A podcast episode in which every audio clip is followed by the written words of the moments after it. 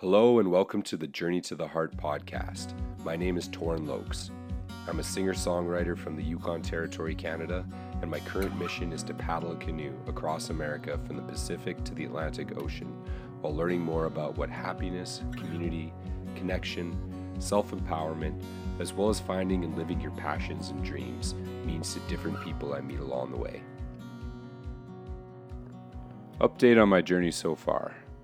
After paddling through the rest of the eastern Columbia River Gorge, which brought with it a heat wave of 110 degrees or 43 degrees Celsius for more than a week, I managed to finally reach the mouth of the Snake River and begin my ascent to Lewiston, Idaho, which is the end of my upstream canoe journey by river before transitioning to a bicycle portage over the Rockies. The following is a conversation with John Macbeth, who lives rurally outside of Pasco, Washington. The Snake River is quite remote in comparison to the Columbia, and after almost getting bit by a rattlesnake while portaging my canoe on a five mile rustic dirt road around the first of four dams, I met John and his family at a boat landing on the upper side of this dam and was invited to stay on their farm for a couple nights. Along with being a full time farmer with his wife Jamie, John is a country music singer songwriter and a former professional bull rider.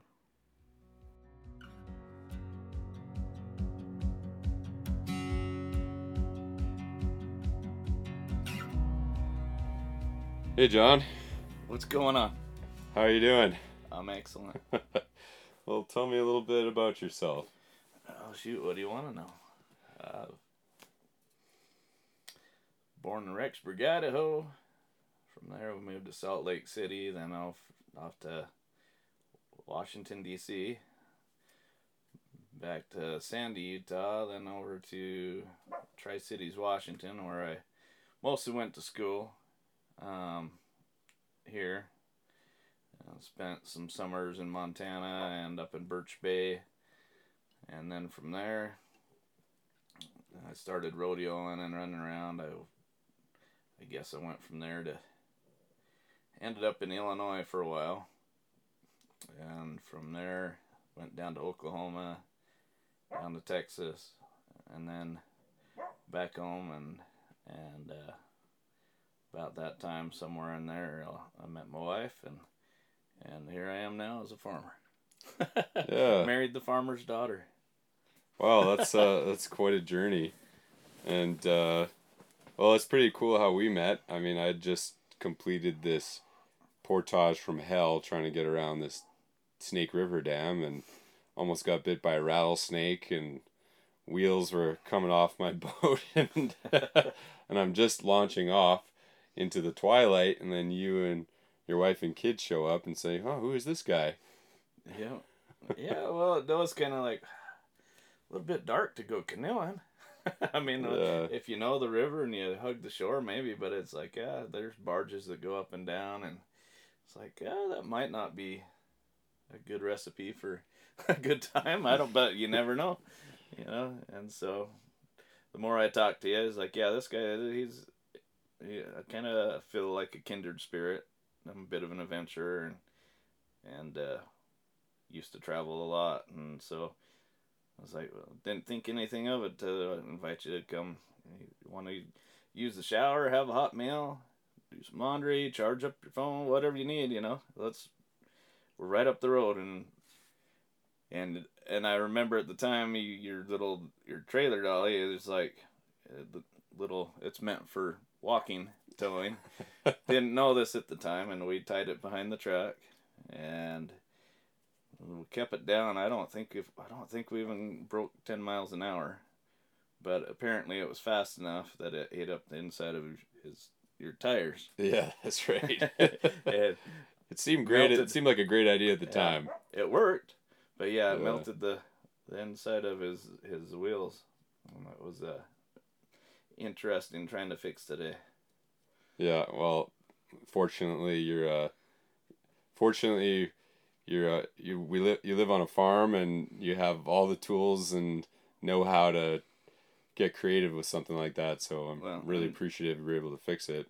and uh, and we've always called it because I was more of a cowboy before the farmer, and so they always called.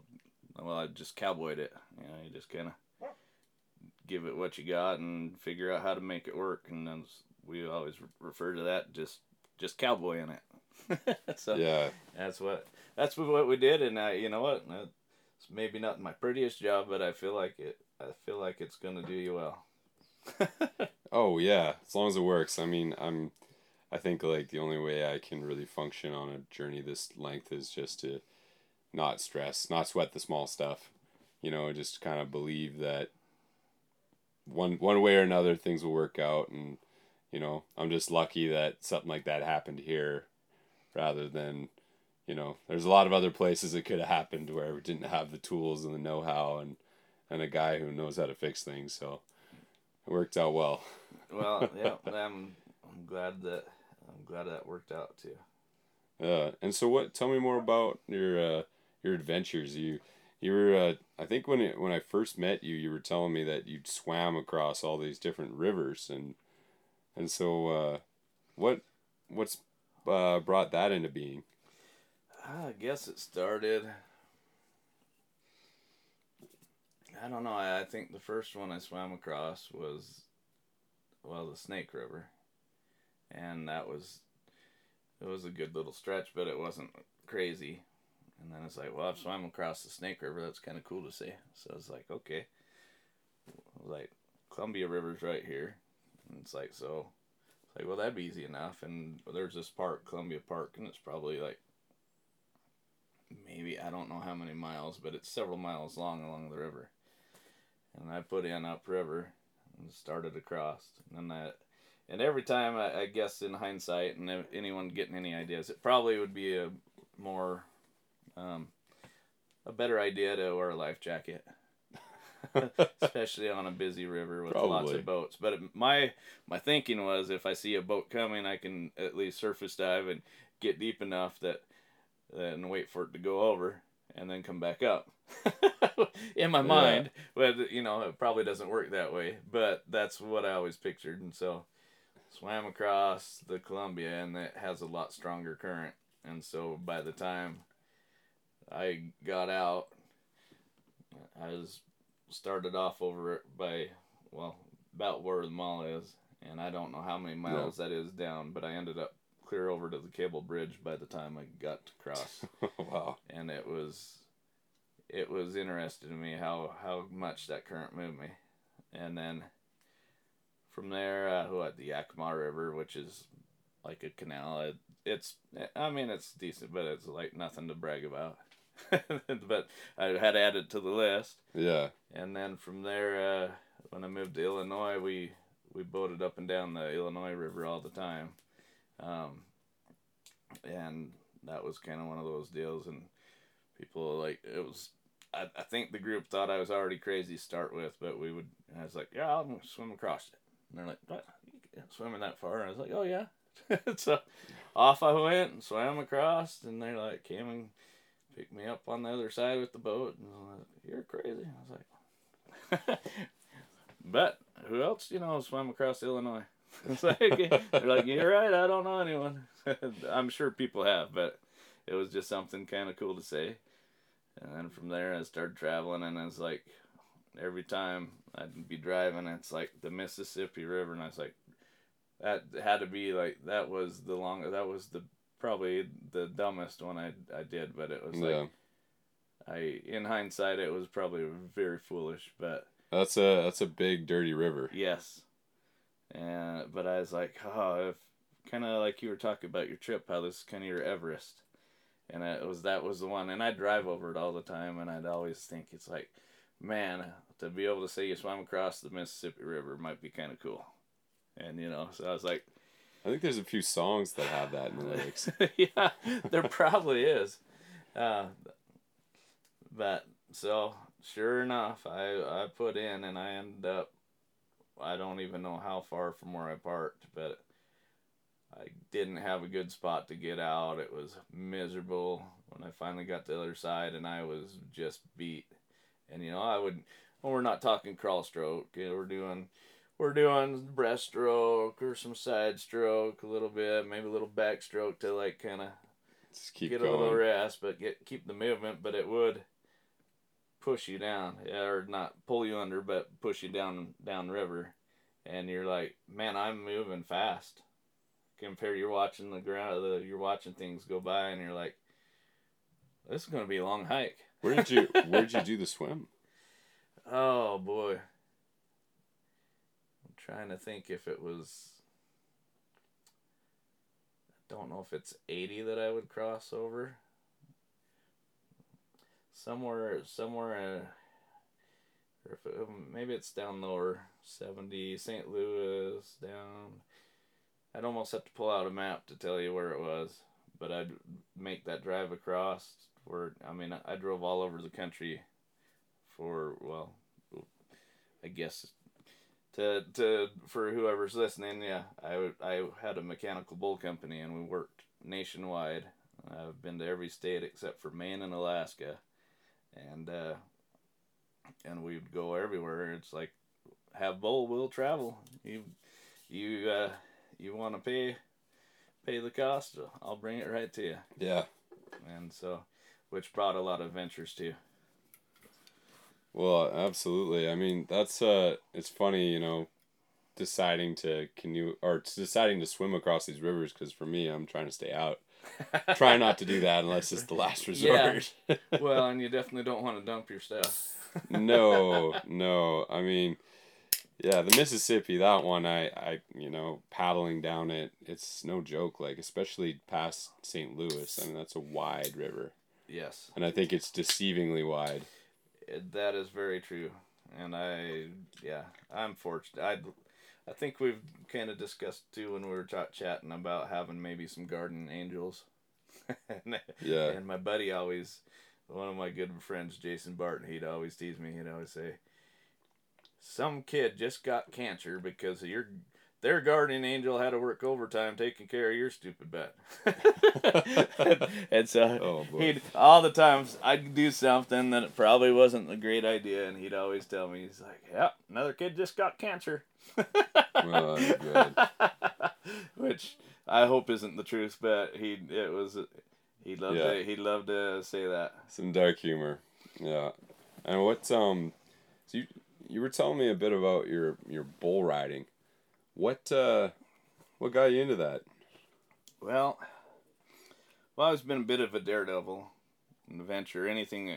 I mean, I guess I'm kind of adrenaline junkie, so anything that gets my heart, you know, going and racing. You know, it's cliff jumping or or skiing, snowboarding, anything. You know, we'd motorcycles and we'd start setting up our jumps and get bigger and bigger and farther and further. It just anything that just kind of gets you excited. And I always used to watch the rodeos, and it's like, you know, I think I could ride a bull. You know, and it's like it looks yeah. not necessarily fun, but I feel like maybe I'd be good at it. I was I grew up wrestling was kind of my my sport through middle school and high school, and it's basically about balance and reaction. Uh, is kind of easy way to break down, other than you know obviously you're trying to score points or pin your opponent on a bull ride and you're just you're just trying to dance with this bull. It's not like you're trying to you're not trying to fight him because there's no way you're gonna outmuscle this this guy. Yeah, and that was like one of one of the things I just decided earlier on. A lot of guys rode with with their dominant hand tied on, and it's like they they had more strength to hold on that rope. But I was it's kind of like you know what I feel like I have better balance and reaction moving where I want to go with my dominant hand in the air. And so I kind of jumped jumped over to ride with my left hand and was like, yeah, I, it wasn't that I never didn't have the strength to hold on. It's about being in the right place. I mean, you can there's video, you can see all types of things where people are they lose their rope and they're still riding them jump for jump. You know, as long as he's not spinning, you pretty much kind of move with them enough that you can stay right there. But when they start putting the corners on and it, it gassing it, it's it's pretty hard to ride without something to hold on to. I can only imagine there's there's only so much you can outpower a bull. Like it's it has a lot more to do with skill and balance than yeah. trying to be strong. So I guess yeah. back to your question though to how I started. Mm-hmm. Um, I was actually working at Denny's at the time, uh, waiting tables, and I remember they had this contest. It was a mechanical bull contest, and I'm like, okay, I got to try this. You know, sounds Yeah. cool. And so I clocked out of work and says, I'll, I'll be back. I got to go. And, and didn't even tell them what I was going to do. And I went and got in this contest. And next thing you know, is went into like a double round and an extra deal. And there's these guys that are real bull riders in this contest. And they're, here's this kid that didn't really know much much about riding a bull or anything, but pretty handy and springy, wiry, and anyway, I ended up winning the contest, and it rubbed a couple of these guys wrong. And I Hmm. know at the time they were like, "Okay, we're gonna fix this guy," and they're like, "Come up," and they're great friends now. Kelly Holberg was probably the main instigator, and he was like, "Come on out to Harold's. We're gonna we'll put you on a real one. I think you can do it." And I don't know if he really did or if they're like, "We'll we'll teach you a thing," and Yeah. and see what you you know, and so and it it, it is a whole different experience because uh, a mechanical bull it's solid, and it always comes back underneath you to where a real bull, it's like I mean if you imagine tying a rope around your forearm, how it can wiggle side to side, it doesn't just stay one way, and so as that bull's twisting and turning, he's you're rolling.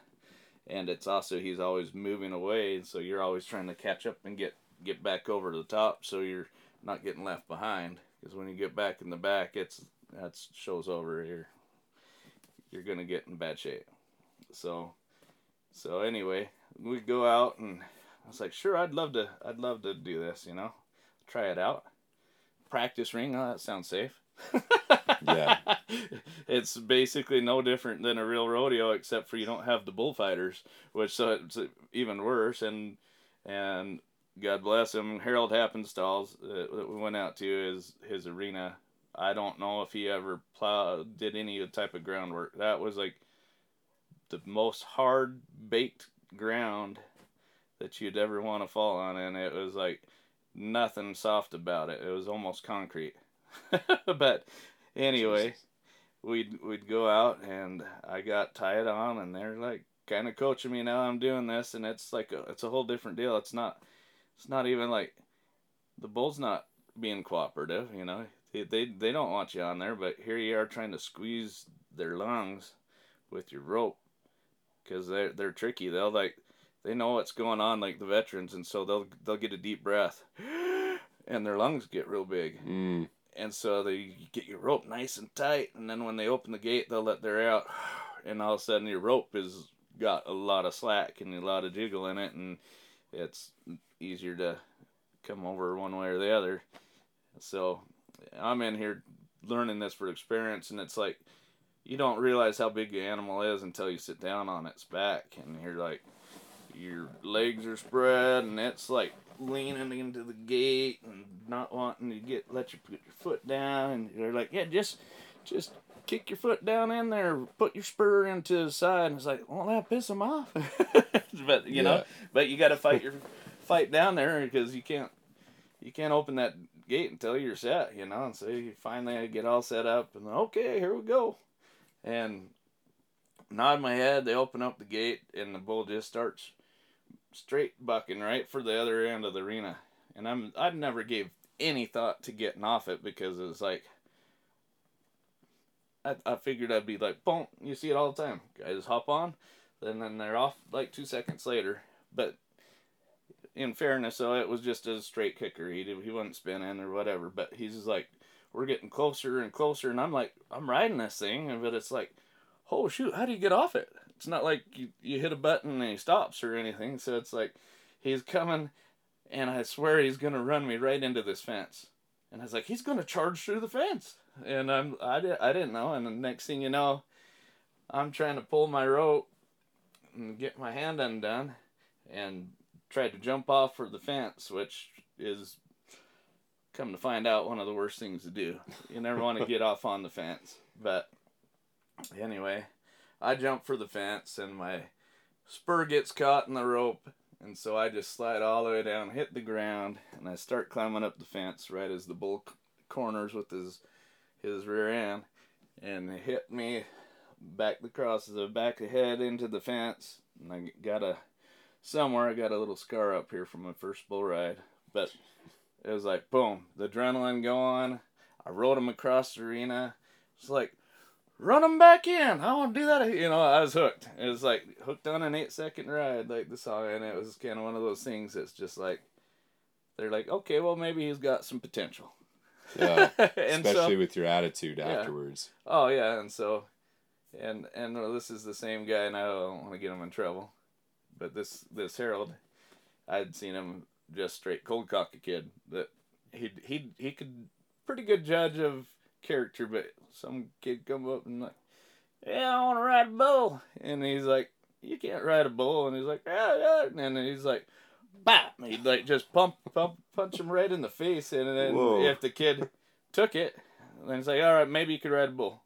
If he's like started whining or whatever, he's like, yeah, you don't got what it takes. Off you go. he's he's one of the most brutal, brutally, just. I mean, that was just his way, and tough. he yeah, yeah, he was yeah. one of the toughest guys I know. Cr- little crazy sometimes, for sure. Maybe a lot of times crazy, but well, maybe he, you kind of have to to be a long yeah. time bull rider. I'm not saying that it's a bad idea for anyone. It, it's probably a horrible idea for anyone to ride bulls, but it's also, I mean, that's what it's about. Not everyone can buckle down, and and it takes a lot to to want to do it or so, to make yourself do it. Yeah. So how how long did you uh, ride bulls for? And did you, what was the next step then? Did you start riding in shows or? Yeah, in the very first show that well, the first show I w- entered up in um, was the same guy that was running Mechanical Bull Rocky had put on this Mexican uh, rodeo with Spanish fighting bulls, and I this was my first deal, and it was up above Toppenish, Washington, and I remember we went and it's my first deal. I'd been on uh, maybe three bowls in the practice ring, uh, but I was also thinking it's like, well, shoot, you're risking your life to just ride for practice and not win anything. Well, might as well like hop on and like try to make some money, you know, have something at least make it worth the gamble. And so yeah. I get out there and it was Spanish announcer with uh, they had like a 12 piece band playing the, the Mexican music so loud that uh, it was awesome. The band was amazing, but I couldn't hear anything. Uh, and trying to, I, if I speak any Spanish, it's maybe enough to get me in a bar fight. But it's like the guy would just, John Macbeth, and it's like, oh shoot, where it's like I was up. I didn't know it was just such a whirlwind of just trying to jump from whatever and and I made it out probably six or seven jumps, and then he come down, and I came off of him, and and he was right on my heels. And I mean, these bulls were just they were they were small, but they were they were headhunters. You, you hit the ground, you better be yeah. moving. And I think that was part of the deal. And they're I mean, not going to stop them after you. They just they're like oh they they would loved it, but but so from there yeah Rocky's nephew, uh, Josh Haig, Justin Eslick, T.J. Washington. We all started hitting the rodeos together, and they were all, you know, they'd been doing it for a little bit, and we'd hit the open shows and whatever. And so I started figuring out how to enter up. Well, it was the Fourth of July weekend. It was a, a pretty big rodeo, um, and we were in Haines, Haines, Oregon and uh, I remember I entered up and went. I wasn't too late to get entered in, so I put myself on the reserve list.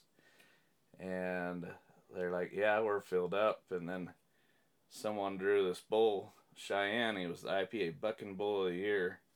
Just a giant bull that just didn't tire, and it was pretty mean hmm. type of. And so the guy that got him turned out and then the guy that was next in line to get to ride, he turned out and went all the way down the list. Several people before it was like, John, you want to ride this guy? And I was like, I'll ride him. I don't care what. I had no idea what I was doing, you know, and so, um, at the, when you when you get on and you're still learning, or even if you're not, they they have this term called taking a bubble. So you pull your rope tight, and when instead of coming up around the back of the hand and coming in through here real tight, you'll leave a gap between your wrist So just a, Yeah. your your back of your hand, so there's a little bit more room to get your hand up out if you come off. So I was like, okay, and this is, mind you, this is probably like the fifth fifth bull I'd been on in my life, and or something. You know, it wasn't a lot, and this thing was so big. I went to get my rope tied on him, and my rope was tied way too small, and so had to figure out how to make my rope bigger. So they roll forward, and and I'm getting my rope to where it's still to this day is probably the biggest bull I'd ever got on. I felt like I was doing the splits on his back, and get this deal on. I go to take a bubble, and I think, well, this is a big bull. Maybe the bigger the bowl, the bigger the bubble. And I took a bubble that was big enough. I could have shoved my head into that rope, which I didn't know how foolish that was. I didn't know. This was just like I was green. I didn't know anything about anything, and so I take this giant bubble, and everyone's looking. It's like, well, he. It, they kind of like, yeah, that's your. He's he's on he's on a bad boy. If that's what he thinks he wants to do, we'll let him do it. you know, and so I nod my head, and that bull comes out, and talk about weight. I never. You hear people bull riders, and they talk about a heavy bull, and they come up, and it just almost just pulls you down into the ground when they right into them because they're just so much drop and so heavy that rear end comes up and this guy just dropped and I literally was everything I could t- take to push off his back to keep from just crumpling and so and then he jumps up and all of a sudden that bu- giant bubble I took went from the size of my head to like it just all the slack went and now my hands like this and I've got probably enough rope between me and the bowl that you could put another person under there. and I'm uh, up in there, and I come down. He makes his next jump, and I'm trying not to go over his front end, and he corners hard to the right as I'm coming down, and it just straight on my back knocks the wind out of me. I'm wheezing, and this bull just keeps turning and is right on top of me, and I'm doing a ups backwards crab crab walk, trying to get back into the chutes and get up and still can't breathe. And I turn around to lift myself up off the ground, and he hooks me with his horn and throws me. And I was Holy. I was still going up when I to- grabbed Whoa. that top ring of the of the fence, and came back down. I was like, now that was a ride, even though I it wasn't a ride. I felt like a felt like a pregnant pregnant woman, but it was like it was the, probably the most intense. And from there, I was like, okay, we got to get serious about this. And so yeah, I rode around for several years and um, had a lot of fun and met a lot of good people.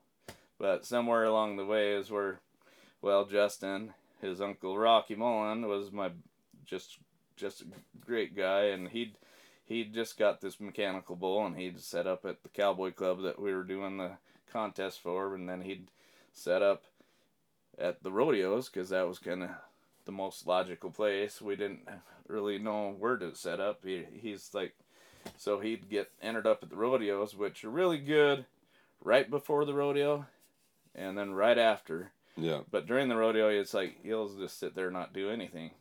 But if you could set up in the beer garden, afterwards, it's like yeah, you'll you'll make a killing. And uh, so I'd started hanging out, and Rocky, you should teach me how to run this thing. And he's like, okay. And I was like, yeah. And so he kind of shows me, and I'm getting proficient at it. And I was like, well, if you want to need to use the restroom or go get something to eat, let me know. I'll run it. So pretty soon he's gone longer and longer, and I'm just having a ball. It's like a giant video game. Hmm. And as you get better at it, you're running. Some people eh, they don't get past just running the bull. Just get make it go faster and faster until they fall off. But Hmm. it, there becomes an art where you get to where you can run the person on it, and it's like you can make them like, you know, they're slouching forward. You can drop the bottom down and make them really come up, and then drop them back and spin them into their hand, and they sit right back up. Or they're trying to go this way, and you bring it back underneath, and you get to where you could kind of really make them move with the bull. Mm. And uh, I got really good at it. And one weekend he's like, "Well, I got this show that I can't make it to. Do you want to do it?" And I was like, "Sure." And so next thing you know, I'm driving to Emmett, Emmett, Idaho, with the mechanical bull, and this deal heading down the road, setting up at a, it was the I think the Cherry Blossom Festival, and it I, I it was just a ball. I mean, so next thing you know, I'm I'm running around getting go to the rodeos and still enter up and do whatever, and then make some money besides, especially if I didn't make any money at the rodeo, and I'm having a ball and not getting hurt. it's like, you know, this is awesome. So next thing you know, we're we're going all over the country and we're we figured out, oh, you can get into fairs, you can do this. We found a a spot where you could get in and like the Hollywood would call. They need a mechanical bull. Boom. We can be right there. And, you know, we did well, one of the biggest movies we did was like Charlie's Angel, Full Met, Full Metal, Full Throttle, or whatever. And Cameron Oh, Diaz, really? she it starts out in the Alps somewhere, and she rides the mechanical yak. Yeah, I could ride the bull, she says, and she hops on there with her little uh, deal. Uh, it, that that was probably the biggest show. Then we did uh, King of Queens and a show called Half and Half, Ed TV.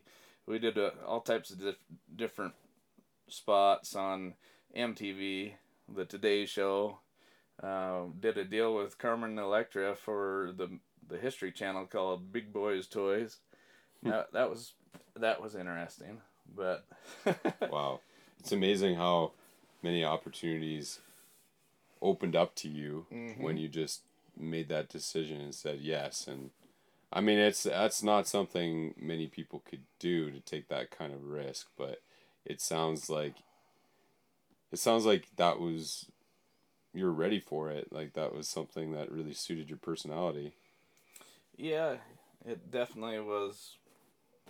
It was a good fit, and I mean, especially at the time, being a young kid, running all over all over the country and just getting to go and, you know, you'd set up and you're there to make sure everyone had fun, and they, you know, you know, you're, and that was the deal on the bull. It was like, yeah, you can knock anyone off in less than a second, and I got to where I could probably make an X. I'll walk over and make an X. Put uh, what's that? And so that's where you're gonna be in two seconds. And they're like, "Oh bullshit!" And then wow, and I could place them right there. And we did it several times. Had guys that were pretty cocky, and we're like, "All right, you want to match me?" And I'd I'd put a hundred dollar bill. I said, "Put it wherever on the mat you want." And I'd put mine right next to it, and I says, "When you land on them, you pick them up and you bring them and give them to me." He's like, "Whatever." Wow. I I'd never lost. Wow. So so you you really were a natural. Like it was just something that clicked for you. yeah, I, I did enjoy it, and then yeah, having the bull, bull riding background, and I mean that was too was something that we're like, oh yeah, we can get practice up on this thing, and we'll be awesome. And it, you can learn a couple basic things, and maybe, I guess the only thing that really helped was at the time or it was a really really slick hide because the hair rubbed rubbed off it, and so your feet, it was hard to keep your feet in front, and when your feet would come back, you go over the top just like on a bull, and so it really taught me how to just not be afraid to shove my feet back down if they got blown out, and then you can kind of work on your spurring with a inside outside foot whatever, but even then it's still a different feel, and it almost gets to where it taught you a little bit of more bad habits Hmm. for riding a real one, but once you could break it down and address whatever, and you could you could maybe work on certain parts of your riding that you can make it a little bit better. But really, the only way to practice riding a bull is to ride a bull. Yeah, uh, that's Yeah. that makes a lot of sense to me. I mean, that that relates a lot to a lot of the things that I'm doing. It's like, you know, canoeing up the Columbia River right now. There's only so much. I mean, yeah, of course, preparing is great and experience, but there's certain things where the only way to really be good at canoeing up the Columbia River is to do it. Yeah. well, and there's you know you can practice on all kinds of other mediums, but eventually you have to do that actual thing. right, and there's things that you can't prepare for that you don't know until it happens. Rattlesnake in the road. That man, my heart was in my throat. I, I and I been my I thought my nerves had been cooled right down. You know, I've been out on this trip for two plus months now, and I feel, you know, pretty relaxed in a lot of different situations. But I'd never encountered that before, and uh, you know, I've I've had bear encounters. I'd have had people encounters, all kinds of stuff as a social worker as well, and I get pretty, you know, like you, you get a pretty like mellow bass line after a while. But man, when I saw that rattlesnake and just it was like it, it tapped into some primal part of me. I'm like, I ah, betcha. yeah, once you hear that noise, you'll never forget it either. Yeah. it's one of those things that just you hear it and you know instantly know what it is, and you know, okay, we need to give this thing some respect. man, it was close too. Like it was probably about three, four feet away from me, and I just, I, I, I, I felt like I jumped like a cat. Like I was, jumped right back, and then as soon as I walked back up the road to where my boat was again to try to, it, it rattled again, and then that that's when I took like a good fifteen minutes, just like okay, I'm just gonna wait, and Yeah. yeah, it's uh, it's a different world up here from what I'm used to. We don't get rattlesnakes in the Yukon. Yeah. Well, I remember as a younger kid, we'd go out and we'd go lizard hunting. And we'd basically, there was this canyon down between the house where the kind of, when the snow melted, it'd wash out this little gully. And we'd go and just lift up every, every tumbleweed we found. And there'd be, half the times there'd be lizards, sometimes there'd be scorpions. And every once in a while there'd be snakes. Sometimes bull snake, sometimes a blue racer, sometimes a rattlesnake. And I remember the one time it's like it was this big rattlesnake, and it's like, oh, how cool would that be to have for a pet? And I mean, my my bedroom at this That sounds time, like something you would say. Yeah. and this time in my life, my bedroom it looked like you know I could open my own pet store. I had like walls of of aquariums and fish tanks and all these different critters that I'd collected and found and caught and whatever and and I'd keep them for a while and then trade them out for something else, you know.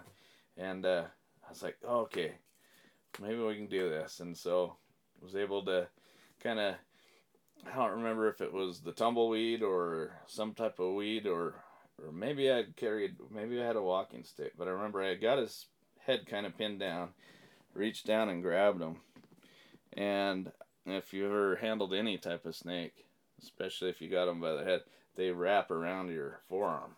Mm. And now they've got this muscle and they start trying to pull their head out.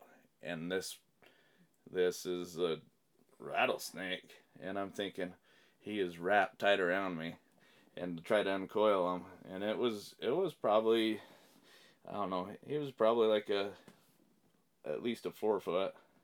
It was a it was pretty big around and I didn't realize how strong he was going to be at this at this point in the deal and he was so strong. And so now I'm like everything I can ha- have to keep him from pulling his head back because if he did I don't think it would have been a, a good day for me. And so we get him back. I carry him like this all the way up the canyon back to my house, and I was gonna try to put him in the aquarium, and I had this tank that had locks to where you know it, snake couldn't push it up. I was like, I was gonna put him in there, and I get to the front door, and my mom sees me. What are you? No, no, no, and she she flipped out, and I'm like, okay, well, what are we gonna do with it? And it's like, let's run before she makes the skillet. so we ran up to my buddy Aaron Ellis's house, and and he, we did. He didn't have a good tank for it. It would have it would have got out been a problem. So we found this double. We took two brown paper bags, doubled them up. We got him. He helped me get him off my forearm. Dropped him in, folded the top over, stapled it closed, wrote "Do not open," and we put him in the freezer. Oh, jeez. so I can't remember. We we put them in there, and sooner or later we forgot about it. And I swear it was about a year, year or so later, and we were sitting there. Super Nintendo just came out. I remember in there playing Super Nintendo, and his mom walks out to the to the garage and opens up their chest freezer and she's out there and all of a sudden he just Aaron Robert Ellis get out here she's like well it said do not open so anyway it didn't go over really well for us uh, apparently rattlesnakes were off the off the table for being something that we should bring home That's uh, I feel like that would be a, a normal reaction for a lot of families. Um, so so you said you've traveled to almost all fifty states. Is that right? Yep. Uh, every state so far except for Maine and Alaska. And uh, Alaska's definitely on my list. Um, Well, very close by from where I grew up. So if you ever head up that way, you'll have well, and in you'll have places to stay. in ways of speaking per se, it's probably one of the closer. You know, you got Canada to go through, but there's, and then you get it would be. I think it would be a blast to drive up through Canada. Oh, there's a lot to see. There's a lot to see. I mean, don't have rattlesnakes, but we do have a lot of bears. And if you decide to do the road trip uh, up the Alaska Highway, I mean, that one there's a corridor in northern BC, southern Yukon, where you'll see a bear probably once every every twenty minutes, half an hour in a car. Wow. And uh, when I when I bicycled down there, I saw twenty seven black bears and eight grizzly bears, just on the side of the road. Hmm. And uh, m- my my story is um, with those bears is I, I, I I actually did get charged by uh, by a mother grizzly on my bike, Jeez. and uh, yeah, that that uh, definitely. Um, You found another gear, I bet. Found another gear. I mean, there's no way to outrun them. So I mean, I was I was going down the road, and um, in the distance, I could see this mother grizzly and the cubs, and they were kind of agitated. And I'd seen a lot of bears already, and most of the time they just either ignore you, keep munching on grass or berries, and or they they run away. And uh, in this case, I could tell that they were just kind of agitated. And these cubs, there was two of them, and they were yearling cubs, so they're quite large already and um, I saw a car pass me and them kind of be agitated by the car, and they were probably about 150 yards in front of me, and so I stop and I say, "Hey bear," and I just call out. Usually, that's all you need. They're like, oh, okay, we'll move on. Yeah, that's usually they just see there's a human, they move on, and in this case, the mother just immediately charges me. Like there was no time to think no time to prepare. It was just like, oh, this is real life. This is happening, and this bear is running full speed at me. Well, I have my bike. Only thing I have between me and the bear is a bike. so and so I pull out my bear spray, which I had on my hip.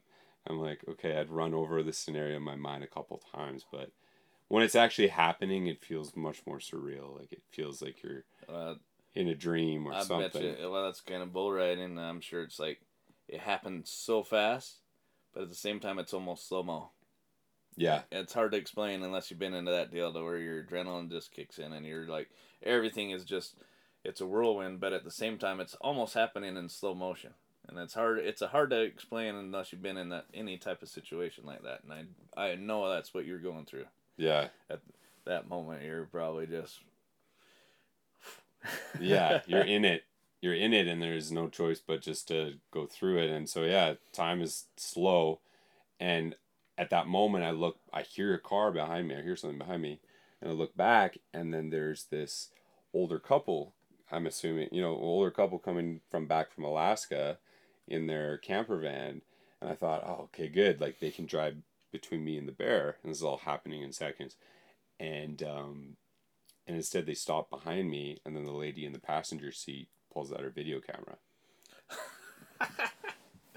we're gonna make some money on this poor guy. and i'm like and i'm just like to me it's just like the strangest feeling like a big question mark and i'm like and so i start waving at him like hey this is real life this isn't this isn't a dress rehearsal and then the guy driving pulls up right beside me honks on the horn and the grizzly runs into the bushes probably about like 20 yards in front of me like i was just about to tap my bear spray Mm. and you know i've had i've had you know encountered bears before. I've you know I worked as a wrangler for horseback hunting outfit. We see a lot of grizzlies, but like that that was the that was definitely the time where I was like, okay, this could be really serious, and uh, yeah, I gotta say, like it didn't really sink in until maybe a couple hours later. Like you come down off that adrenaline, and then it's like you feel like you just got in a fight.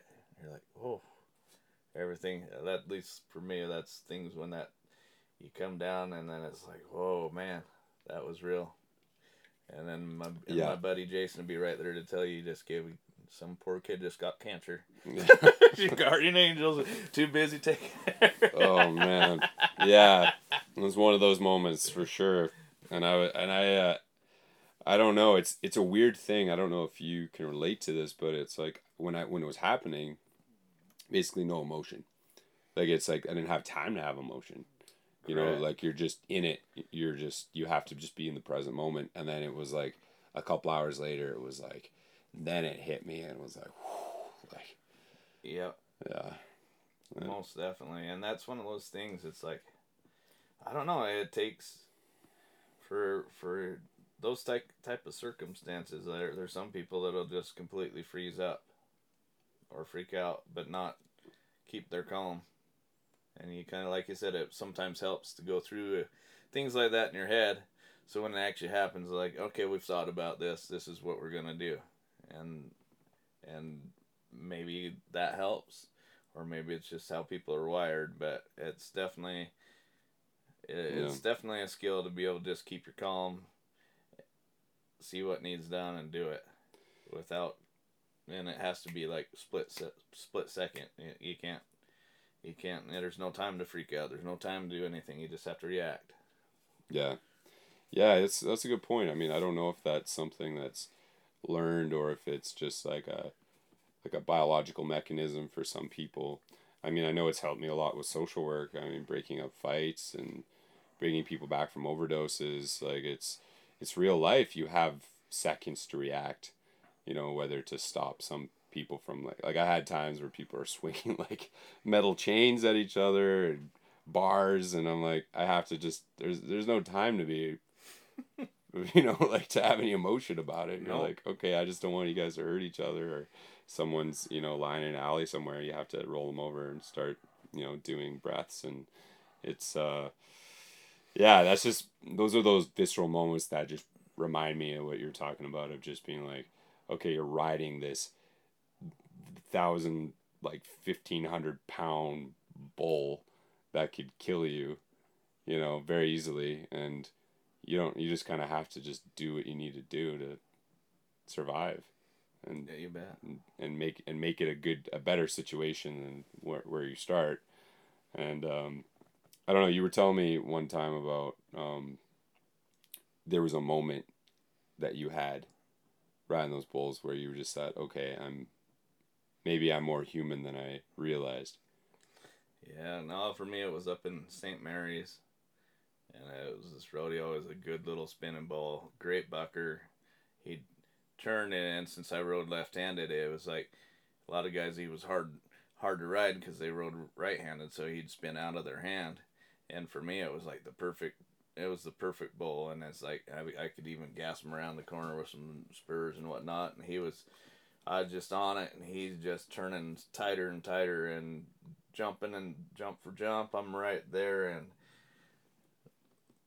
waiting, and I hear that whistle, and it just kind of. I tried to pull my hand and go out the back, but it, for whatever reason, I kind of got halfway hung up and slid down right underneath him as he was spinning, and as his rear end came around, his hind feet are up in the air, and they came down on either side of my head yeah and I could see him just sink about four or five inches into the ground, and just Oh think, God. man, if it would have been this way or this way, just a hair more, that could have been lights out for for good. I mean, and as he came up back up, he was still spinning, and it just it glanced me pretty good. But I mean, again, it's kind of one of those things. Yeah, the adrenaline's going, and I'm up and running, and just kind of okay. And then later on, like you say, it's like, whoa, then it all starts coming back what you just went through, and it's like, man, that was the, okay. Well, this is like, you know, when you're a young kid, well, sure you could die. You know, everyone, anyone could die, or you could whatever. But you know, it's never you though. You never. Yeah. It's like you get that bulletproof mentality that you know, well, some people could, but you know, it's not gonna happen to me. And I'm sure everyone that's ever got hurt was thinking the same thing. You know, but yeah, that's true. it's one of those things. It's just kind of, you know, what do you do? You just, you know. So I, I did start being a lot more conscious and respectful of, you know, if you try to hang on for that last little bit, or if it's like if you hang on past right here, it's gonna maybe get ugly, and so you would you'd kind of have to make your choices. Of you know, is it worth is it worth coming around that last little bit, hanging out and whatever? And I, I don't know. I usually did anyway. but I at least was somewhat Remembered. conscious of it. Uh, you know, it's like, well, this might be your your time right here to exit, but you know, or do you go for the buckle? That's interesting. it's almost like you you learn you learn your limitations as you get older, but that doesn't mean that you still make the wise choice. You're just This aware of it. And so for me, and a lot of people, as you the, you don't see a, you don't see a lot of older bull riders, and to everyone thinks, well, yeah, they're all old and beat up and whatever. And it's like, you know, I, I was very fortunate. I never got beat up very too too horrible, um, but to me, it wasn't ever that I got too old to ride bulls. It's like as you get older, and you start getting your life in order, and there's things that are become important to you. It's like as a kid, well, if I got if I got hurt or died, my family would be sad, but you know, it's like whatever. That's that's my gamble. But then all of a sudden, okay, now we got a wife. If I if I die, she's gonna be devastated. And then I have okay, now I've got kids. If I die, I'm that away not only from my wife, now it's my kids. It's like it's the responsibility and having that is where you start have to really weigh in how much is it worth trying to chase this this dream to you know and it, it it's just always there's a lot of luck a lot of politics and a lot of just try but to, to you know it's a lot of it's a lot of to actually go to the finals and do something like that i mean hats off to the guys that have done it and it's it's amazing but it's like there's a lot of uh, blood and sweat and tears and Sacrifice. yeah it's definitely something that you you have to really want and for me it was like putting potentially putting my family in that position just wasn't the the risk to reward ratio wasn't there i mean if that's all i knew how to do and that's the only way i knew how to make money it's like well that's what i got to do but it's not i'm i've been very fortunate in my life to be able to fall into all types of different jobs and things that it, that I just was able to excel at and have fun at. Yeah. Yeah, that's So Well, it's um, yeah, I get that. I mean, on this trip for myself, like canoeing across America, like I probably wouldn't do this if I had a family. well, yeah. I mean, it's Can you seven, eight months. yeah, you imagine leaving your your wife and little kid that you know, and you get back and they're, they're already talking and they're you, you missed a whole chapter in their life. That'd be that'd be super hard. And you know, phone and technology is cool, but it's still not the same as actually being there. yeah, yeah, you get different priorities as as things change, and I mean, so tell me a bit more about your farm. I mean, you've you're you and your wife have this. Is it like a four hundred acre farm, just nor- north of the or just uh, west of the east of the Snake River? Get my directions right there. It's a, it's actually uh, well, seven hundred and fifty irrigated, and it's Yeah. my wife and I. I work it at when I when I had started dating Jamie, and I'd I'd come and help out whenever I could, but I was on the road a lot too. But it was her and her dad would work it, and then he was already ready to do more fishing and more hunting and and and you know he he he'd worked it his whole life, and he was more than ready to have someone else come in and help out, and so I was fortunate that there was a good position to like kind of fill in to where, and and Jamie did all she did the tractor work. She did she would change the tires and the gearboxes, and she you know and sometimes yeah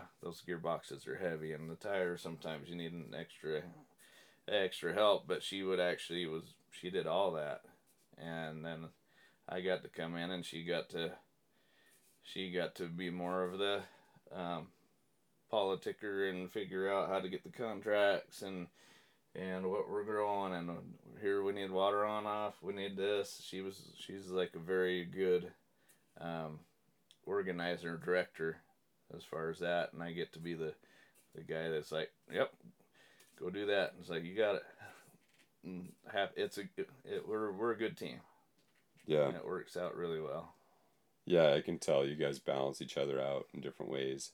She seems like organized, has good structure, and what are you saying? Yeah. but that's very true. You're, I, am a shoot from the hip. Just yeah, take it as it comes. Type of uh, figure it out as you go, yeah. which is good. I mean, that takes a certain level of creativity and know-how to be able to you know fix things as they come up and ad- adapt and adjust. Um, it's nice having that uh, the plan as well. You know, when having having both is good. for sure. Yeah, she's definitely the the to my yang. I mean, we're both. Uh, I wouldn't say that we're necessarily opposites, but she her great qualities make up for my lack of of uh, different areas, and and hopefully vice versa. But you know, it's it, it's pretty pretty good, you know, and find well to find anyone that'll just put up with you anyway is is pretty good because I'm probably not the easiest guy to to deal with most of the time. You're a pretty wild one to, to get get hitched. I mean, that's uh, going from a bull rider traveling the country. I mean, we didn't talk about you also being a, a songwriter and and a, and a musician. I mean, we've been we jammed out last night and shared a bunch of songs, and uh, I have to say your your style is is very um, captivating. You, you you play a lot of you play a lot of songs with stories and humor and and uh, with this really interesting country style and uh, and what uh, what inspired that? Well, I remember I always thought it'd be cool to play guitar, and I always liked to sing. I always sang along with the radio, but I never felt like it necessarily had that pretty voice, pretty boy voice. But it's like, you know, it's like kind of at the time, Chris Ledoux was a bull rider. Chris Ledoux is like, if you don't know who he is, he's world champion um, bareback rider, and then he started he started singing and songwriting and doing all types of deal and his songs are all about rodeo life and and all the it's like if you're bull ride if you're in the rodeo you know who chris ledoux is if you don't the only way you might recognize him is from a couple songs. He did kind of he did one with garth brooks and then garth brooks even uh, that song uh, much too young to feel this damn old sings about a worn out tape by chris ledoux.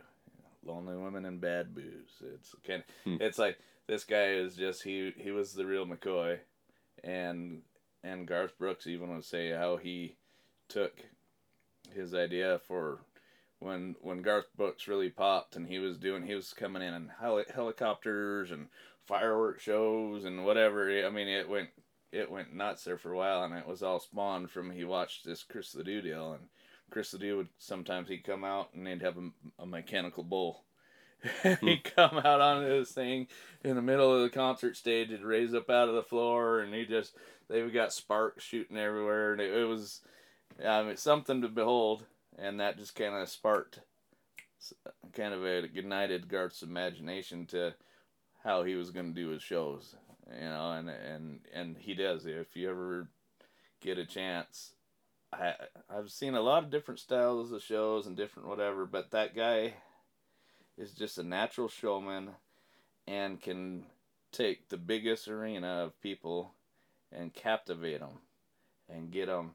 I remember they, like I, I've seen him like just and he'll like sometimes even pull out like his hand like it's a gun, and they like, and they like point over here, and like that side of the room just erupts, and then he's like, and he can complete silence, and it's like almost he's doing an orchestra of the crowd. Just, I mean, it was oh. just something to behold the way this guy can just work that many people, and they're just so captivating, and and and but I never felt like I was in anywhere in that type of talent. It was like, okay, well, so Chris Ledoux, he didn't have necessarily the pretty polished voice, but he had a real honest voice, and he mm. would tell these stories and things, and it's like you know, so I'm picking up that okay, I don't have to necessarily have the pretty polished voice versus just being real and singing about people that what I what I feel and what I know and that it hopefully transpond. And then I remember I was over shoot it must have been can't remember what store, but I was rifling through CDs something to listen to and I seen this this one of this guy on the back of this bowl backwards, and it caught my eye. And I was like, "Well, what's this?" And I like pick it up, Rodney Carrington, and I will flip over the back and I start reading the title tracks and things, and and you know a letter to my penis, dear whatever. And I was like, "What? I've got to. Li- I don't even know what this is." So I, I had to buy it, start listening to it, and this guy is well, like I was supposed to be on my way. I was right across. I was heading to work, and I couldn't. I called in and I says, "Dude, I'll I'll be there in an hour and uh, seven minutes, whatever it was." I had to hear it all. I just yeah. and and instantly this guy just sings the funniest and talks the. Fu- I mean, he's he's kind of like Eddie Murphy with a guitar and a cowboy hat. He's like, yeah, just, just hilarious. You know, uh, hilarious guy. And so that inspired me because I started, well, that sounds like a three easy three chord song. I could probably figure out how to play that. And so I did. I started figuring out some of his stuff, and it's like, okay. And I sing this, everyone, what did he say? And I, you could tell I've got them, and they're listening to me, and I could see that attention that the okay. And so I'll sing this funny stuff, and it's like you go from singing something nice and you're like kind of radio background music and they're oh yeah we were listening it was great you know to you sing something funny and off uh, you know out of the air type of deal and they're like boom and you could feel that connection like they're okay these guys i got them they're like right here listening to me and digging this up it's amazing and uh, so yeah. so i started writing songs that were maybe more Rodney Carrington style. That was, you know, maybe not uh, appropriate for some people or some podcasts. but they were also, I didn't want to just sing filth. I wanted them to be clever and funny at the same time. Yeah. And it, otherwise, it wasn't. It's like, you know, I wouldn't necessarily want to sing them in front of my parents but if I did, I wouldn't like totally feel like I had to go curl up and die. That you know, oh, I'm, oh, I'm sorry, mom and dad. but but great for a bar. You betcha. Yeah. And you know, all types of places. I mean, it's I do take my guitar with me all around, probably like you do, and it's like yeah, you never know.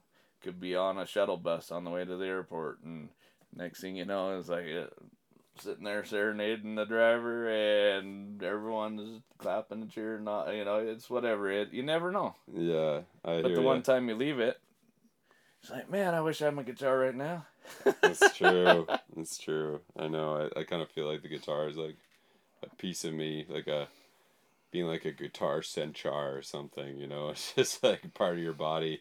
Because it's because you're right you never know when you might be able to connect with somebody and connect with the a group. Like I had that happen on the Fourth of July, where I was in um, Hood River, and I brought my guitar, and then um, I had just been in Viento State Park, uh, windbound in the gorge, and uh, there were these uh, kite surfers that were coming down, and they'd need help launching their kites, and I knew nothing about kite surfing before, like, and you know, invariably I'd be the last guy there on the picnic table working on my journals or whatever, and then there'd be one guy saying like, "Hey man, can you help me with my kite?" I'm like, "You're gonna have to show me how to do it." And so, you know, I'd be going out there, and and they were like, "All right, hold it in a specific way, and avoid the trees." And I'd toss it up and you know have a conversation with them. And so then a few days later, I'm down at Hood River, and then one of the guys that had helped, he's like, "Hey man, it's good to see you." Like, and he's like, "Oh, you got your guitar? Like, play, play us a song." I'm like, "All right." So I I start playing some songs, and then they all just like all of a sudden there's like 30 people sitting in the grass you know like 25 30 people So and Amazing. and you're like damn this is just like an impromptu concert that just happened and You betcha. and i you know i'm playing songs and people are just captivated loving it and it's such a special thing to be able to do that to be able to connect with people on that level in that way you know and You bet. And I mean, your your your music is awesome to listen to, and it is it it does it brings out different feelings and emotions, and that's that is just you know that's what a as a musician what you want to be able to do, and I think for me. I guess it was the the best tell or the easiest tell was I, I love to make people whether, whether it's my music or telling a story or doing something I love to make people laugh yeah and be happy. Even if it's just for five minutes of their life, it's like you know they got that one moment where they're uh, they they let go and they're they they have a little bit of fun and they laugh about this and it's like that that's awesome. And and I have people that'll come up and remind me, oh I remember and tell this time and that it's like it's awesome when it sticks with them, you know. And so Yeah, yeah, definitely. And um, what's one of your like kind of memorable stories playing music, or you you're telling me a few earlier? Hmm. So, I, a lot of my songs, I'd kind of try to come up with something clever and funny, but there was this time we went and watched, and I, I don't know if I should even put this on here, but I'll do it. Okay. the story is actually better than the song, but the song turned out to be one of the nicer songs I ever wrote. Yeah. and that uh, it doesn't make sense. And I don't remember if I told you the story already or not. I'm talking about it, but it's we'd watched this movie called uh, Varsity Blues, and to kind of age me or age whatever, if you're familiar with the movie, it was actually in the movie theater, and we went and watched it, and we went back to my friend's house, and we were in the hot tub, drinking beers, and then we looked over and and this isn't even part of the story, but I remember we thought it'd be a good idea. They had a trampoline. We're like, I wonder if we could chug a beer while we're jumping up and down. Let's see who can chug the beer down while they're jumping up and down on the trampoline. So you had to be Oh, up in the air before you cracked it, and then you had to finish it. And anyway, just to give you, a, a, I guess, an idea of how this night started. so yeah. so we're we're sitting there, you know, and and drinks in the hot tub and everything. It's probably not a good mix, but it was. I mean, it was. So all of a sudden, I remember it was my buddy John Jones. He's looking at me and he's like, "John, you look you look down. What's wrong?" And apparently, I was serious in thought, and I was thinking about that movie. And there's a part. I don't know if you've seen it, but there's a part where the one of the characters, Tweeder, steals one of the police cars, and he picks up these these college gals, and they drive around town naked in the police car, and they, I mean, they stop and you know, he says, press their wiener up against the Alana's Club glass windows and whatever. It's like Okay. it was whatever, but it, you know, eh, the way it was portrayed, it just looked so cool. And they were big football stars of in Texas, so it's like the cops can't really do much. It's tech football is god down there, so it's kind of one of those those deals where they got away with it because of who they were on the football team. And I and they're like, "Well, what's wrong, John?" And I was like, "Well, I was thinking about it, and it looked like a lot of fun stealing a cop car driving around naked." And uh, I was like, "But I'm pretty sure we can't do that and not go to jail or prison." Or and they're like, "Yeah, you're probably right, John. That's probably a bad idea." And I was like, "Yeah." And so yeah, I was thinking about that, and that's maybe why I was looking down. And they're like, so they to cheer me up, they start trying to come up with ideas of something that maybe we could do. And they're like, it's like, yeah, we could, we could pour gasoline up and down the street and light it on fire. We could do. They're coming up with all these just crazy ideas. You could you could run through Denny's naked. You could do this, and they're coming out with all these different things that maybe a guy could do and get away with that might be fun and cool story to tell someday. And it kind of went in one ear and out the other, and we went back to chugging beer in the hot tub and on the trampoline. And uh, an hour later, somewhere I don't know.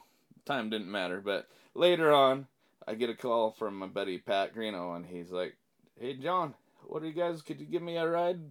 What are you guys doing?" And it's like, "It's like you betcha." He just got off work, Taco Bell, Kennewick, and it's like, "Shoot, I'll I'll be right there." So I hopped in the car, and and as I was getting out of the hot tub, I'm soaking wet, and I was like, "Do you want to put on your jeans and get them all wet when you're just gonna get back in the hot tub?" I'm like.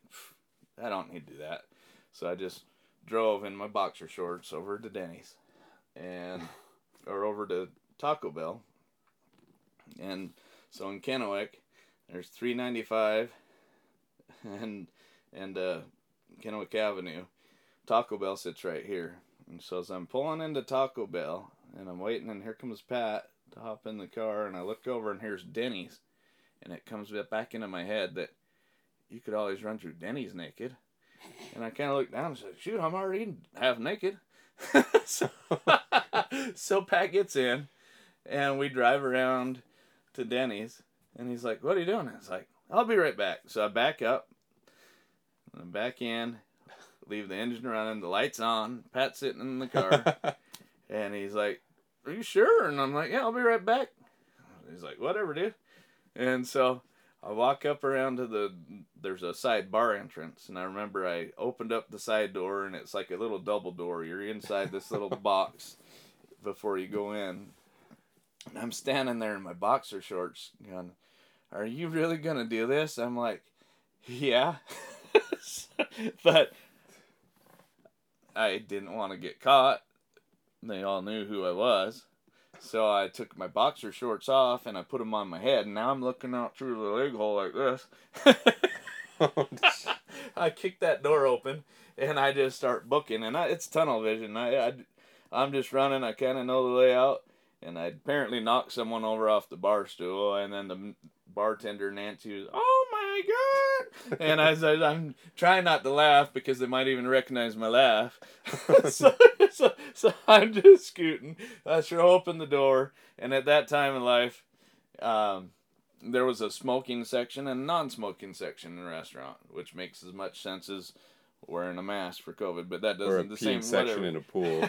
yeah. So, but anyway, so I run around the back section, run up around the front non-smoking section, over to the smoking section, do a lap, out the front doors, and it's like, shoot, you didn't press your wiener against the glass of the Lana's Club window. And like, so I was like, ah. that's kind of crude. but so I backed hey, up. This and, is yeah, civilized. so so I decided I'd, I'd press my ass again. So I pressed my Oh, hand. there we go.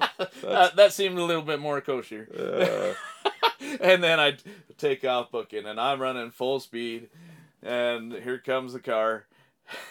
and growing up, Luke and Duke, Luke and Bo Duke, Dukes of Hazzard was my favorite show, and I always wanted to do a, a Bo and Luke Duke hood side getaway.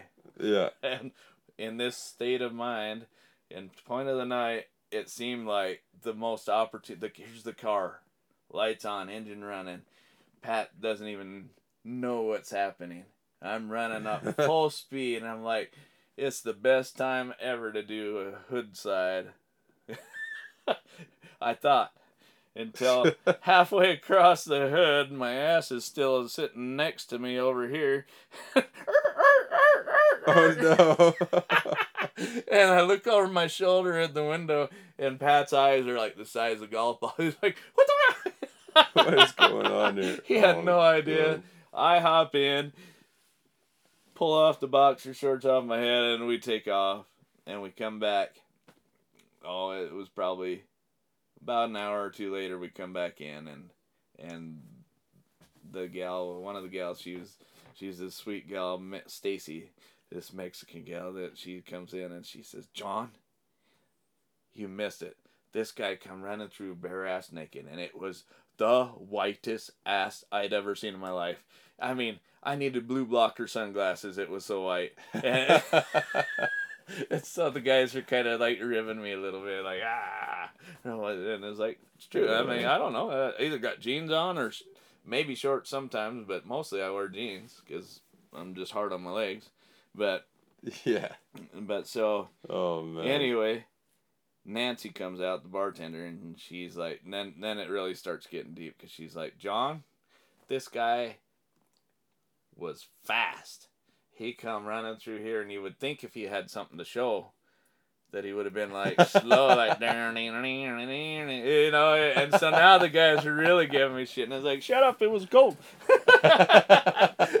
so anyway, this goes on and whatever, and so it made the oh. news. and like the newspaper clipping, and I still have it somewhere. A man at approximately 3:47 a.m. a man entered Denny's wearing nothing but a baseball hat, and I was like, baseball hat, and they're reading it on the radio channel, the horrible scopes on KRD or something. I, and I remember I called up and the, this is the Denny Streaker. It was my boxer shorts, not my hat. And then a click, and so, so, and this is like, I mean, I I know this is a long story, but um, I'm up here in North Idaho. This to me is like the funnier part of the. This is like, I'm in North Idaho at this uh, North Idaho State Fair in Coeur d'Alene, and we're sitting around the fire, singing songs, passing around guitar, telling stories, and I'm telling this story to these. Yeah, I'll, i call them kids, but they were they were at least hopefully old enough to drink because we're all drinking. But I'm telling this story, and next thing you know, fast forward, uh, I get a phone call from Pat. Pat says, "You got to turn on the Jay Leno show." I was like, well, okay. Well, I'm flipping through channels and whatever, and what? Okay, here it is. And here's these kids that I had told the story to. They lived in Spokane, and they thought that winter they're like, that sounded so cool. I think we could do that. And they thought no it. They eh. they had it planned out to a T. They drove in the middle of winter, with snow on the ground, whatever, to Denny's, bare ass naked already to start with they're all naked in the car. They drive to Denny's, and they've got a camcorder, and they're they're gonna record this. And so they back up to Denny's, leave the engine running, the lights on, and they all go hooping and hollering inside. And it's showing this on Jay Leno with the little blurs, you know, and they're like, they're they're just having a ball. Well, if you ever been to Spokane, Washington, there's a lot of homeless people and one of them happened to be sitting out there in the snowbank and see them pull up, run inside, leave a car right there with the no. lights on, engine running, and he's like, "Well, that's better than here."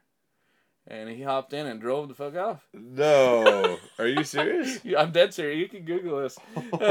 and uh, so the, he drives off. Oh. They come running out, ready to get back into the car, and it's gone and they've got nothing but a camcorder and whatever God gave them.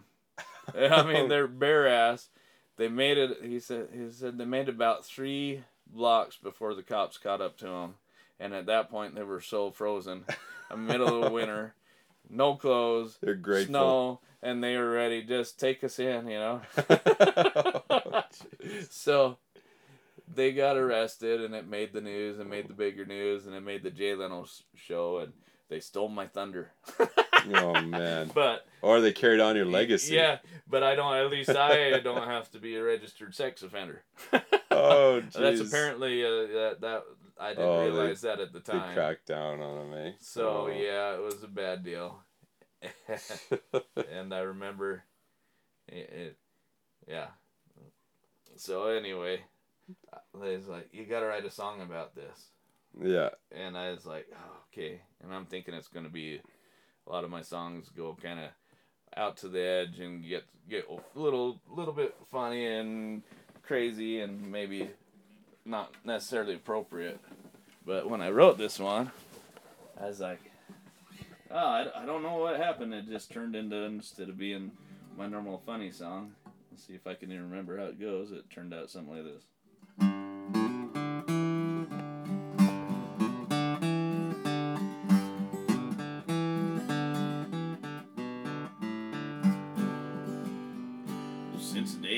Walk, my mama had quite a chore. Well, she'd gawk out the window when she see me run by outdoors. Feeling wild and free, not giving a hoot. Well, I was putting on a show in my cowboy boots. And my birthday suit. Well, chugging beer in a hot tub, talking about varsity blues. Making streaking Denny's and making the news. Feeling wild and free, not giving a hoot. Well, I was putting on a show in my cowboy boots.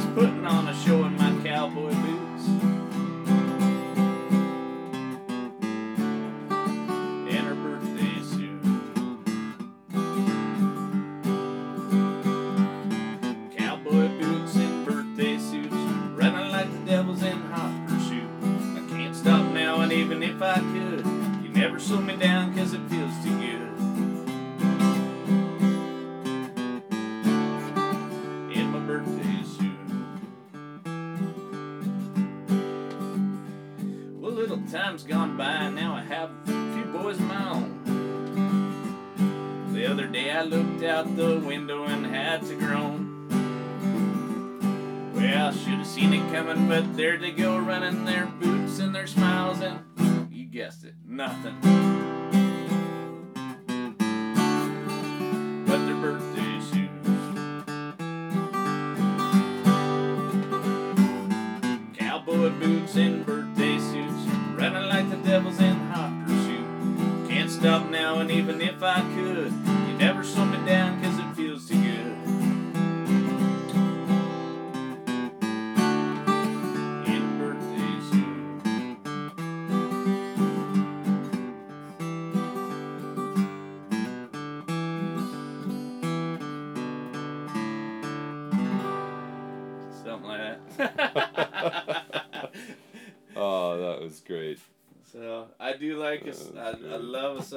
Paints a story, and that Yeah. that was definitely I didn't expect it to turn out like that, and I don't know maybe it's not even that nice a song, but I always get a kick about it just thinking thinking about how that happened.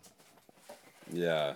Well, that was that was great. I love I love the story and the song was good too. And uh, it, it's cool when you can uh, when you can channel that. You can channel different aspects of who you are. There's the creative aspect. There's the part where you you like to you like to take a risk. There's a there's a part where you like to connect with people and and and share humor and and uh, I think I think it's special when you can blend those things together, you know, and and uh, you do that really well with your with your storytelling and with your music, and it's uh, it's pretty cool, man.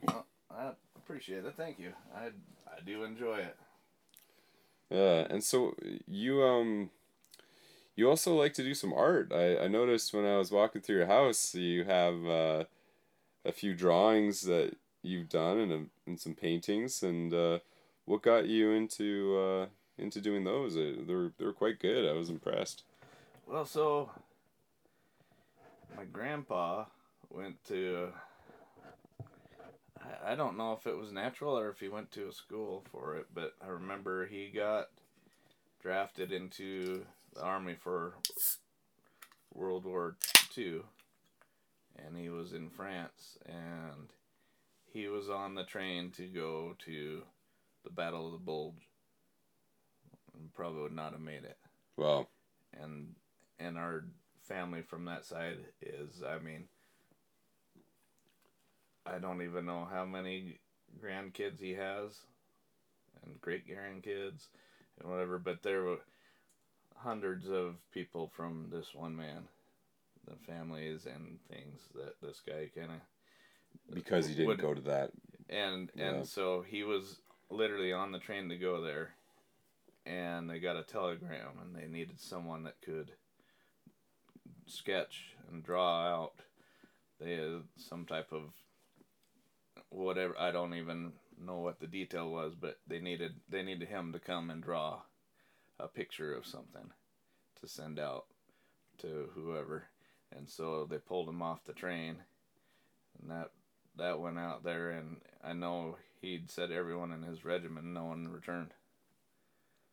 And it was just kind of crazy, but so from then on, you know, as his whole life, that's all he was. He was uh, he, all he did was artwork, and he he was a professor for a long time at different colleges. He did all types of things. He was a member of the I don't know if it was the Southwestern Artists Association, but but that's that was what he did for his whole entire life, and then his kids, my uncles, um, and aunts, they all they all kind of took to it. That was something they'd go and they'd pack up, hop in the hop in the station wagon and they'd drive up to Yosemite or they'd drive somewhere and they'd hop out and they'd all just get the paintbrushes and they'd just start painting what they saw.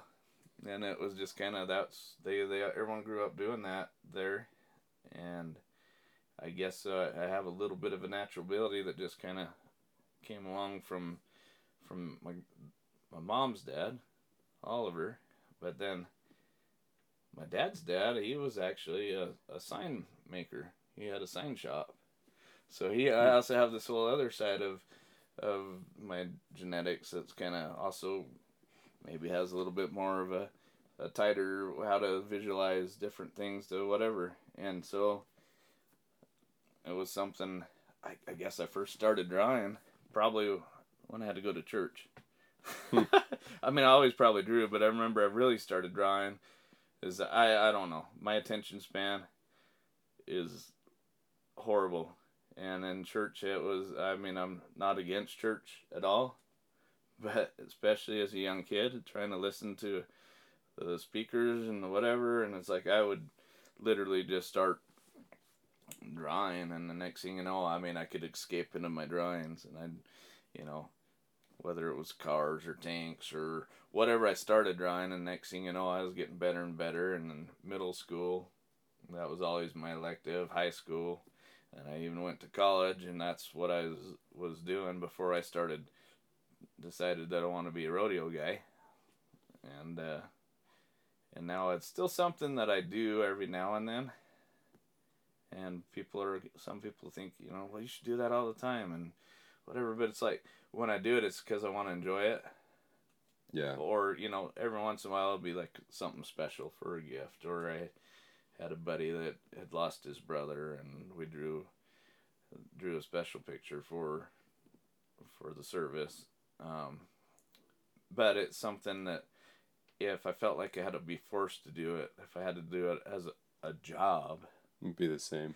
yeah, it wouldn't be a, it wouldn't be a passion. It would be just like, oh, another here we go, and so it's more fun if if it's something creative that I want to do versus something that I'm doing just to get paid. Yeah.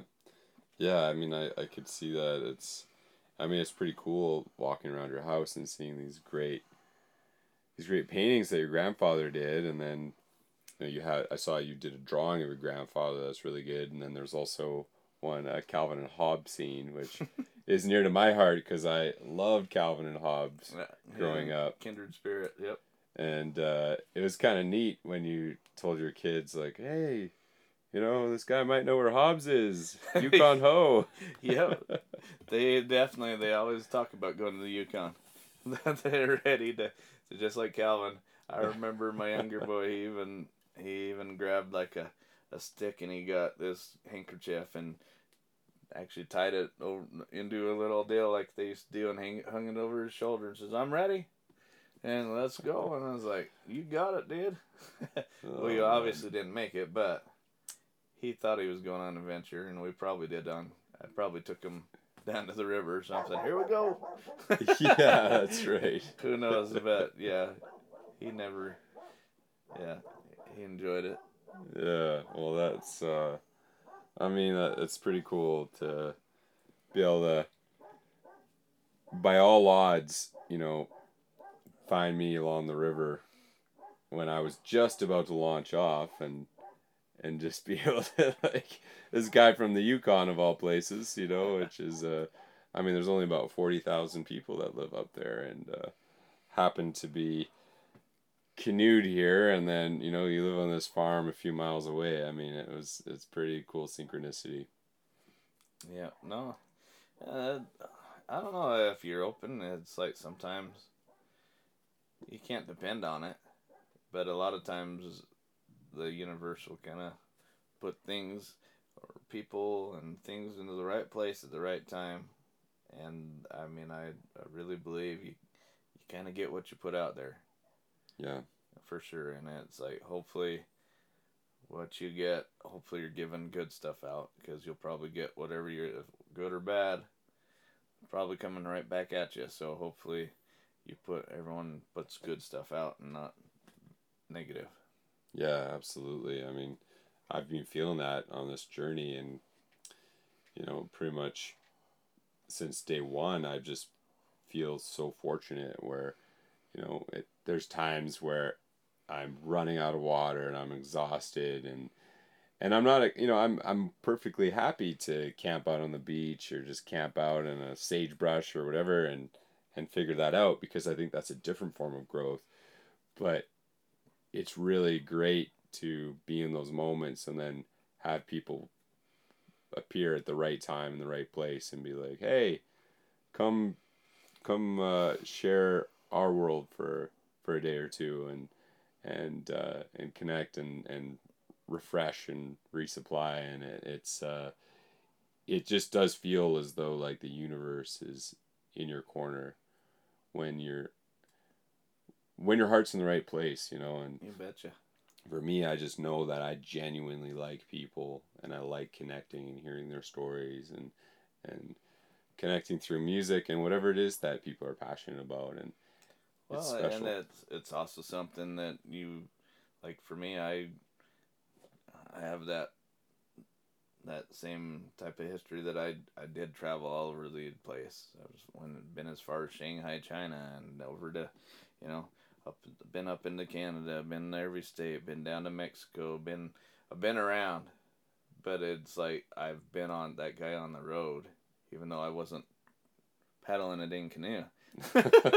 but I've been traveled and I've been that guy that is like, you know, oh, a home cooked meal and a real shower would be amazing versus, you know, sometimes I would if, endless ramen.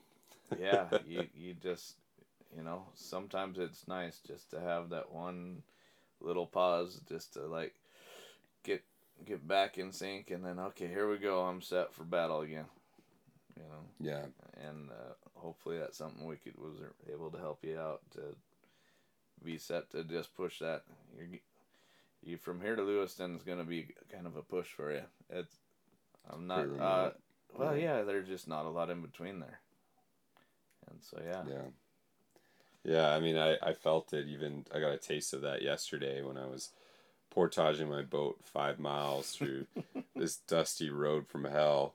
And just sand and rocks and rattlesnakes and Yeah. I was like my my wheels fell off at one point. I had to take everything out of my boat and readjust it. And the whole time I'm thinking, why didn't I paddle right to the dam?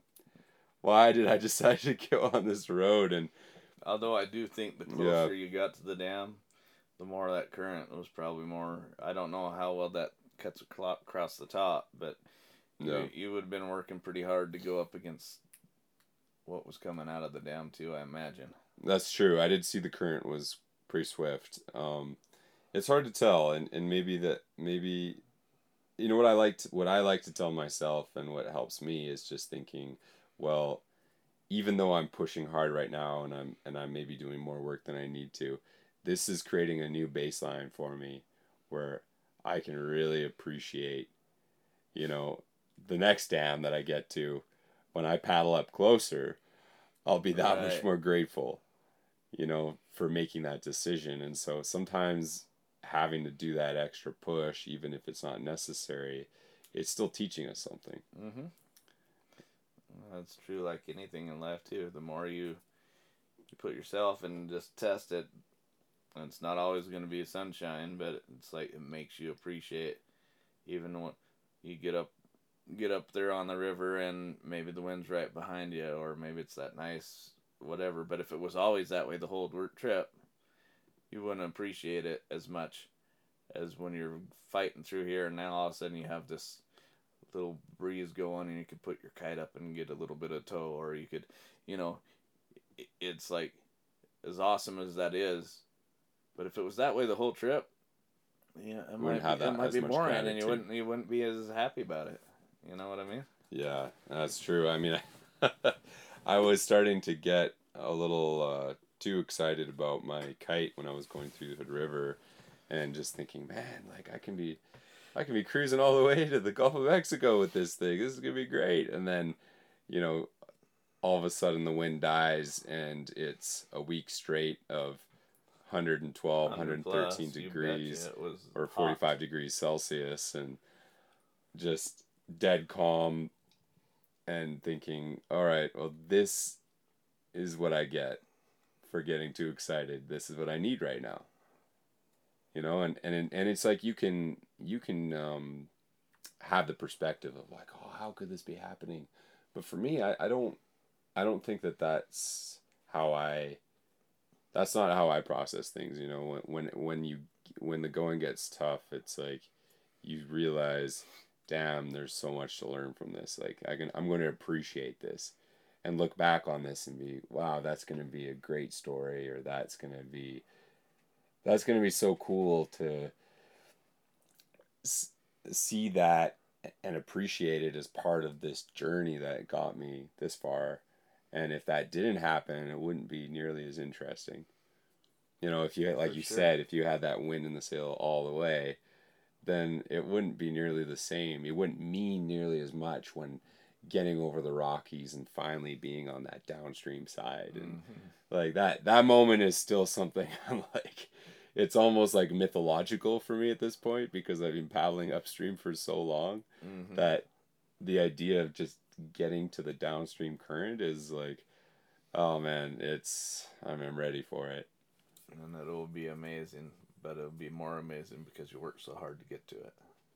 Yeah. For sure. Yeah.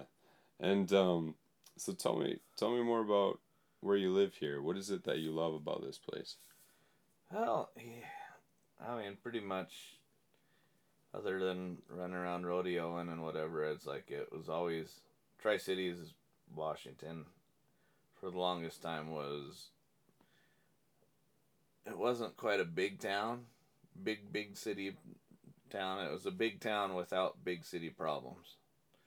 But in the last years it just keeps growing and growing and so now we are getting a lot more traffic. We're getting more big city problems. We're getting all types of but it's still compared to living in a big city you know portland or seattle or whatever it's like and that, to me it was like that was a cool thing it's like you got the mountains right here we can hit mountains fairly quick we can go to Portland. We can go to Seattle. Go to Spokane. If you want to go to a big town, you can, and you can go have your fun and whatever, and then get the hell out of there.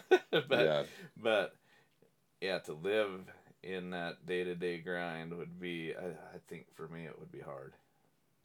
And that's like, yeah, I've always lived.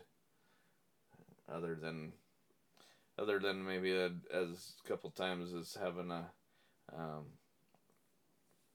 apartment in town. I've always had like been out past everything to where we had, you know, the neighbors were far enough that you didn't have to worry about being quiet and you didn't have to whatever. It was kind of one of those deals that it's nice just to be able to have your own space and enjoy it. Yeah, I relate to that. That's how I grew up as well, where it's uh, it's a bit of a trek to get to the end of the driveway Mm-hmm. without a car. yeah. Well, you know, it's something that I uh, I don't think a lot of people understand is that you and Jamie are serious farmers. Like this isn't just some hobby farm. Like you're producing millions of pounds of crops every season.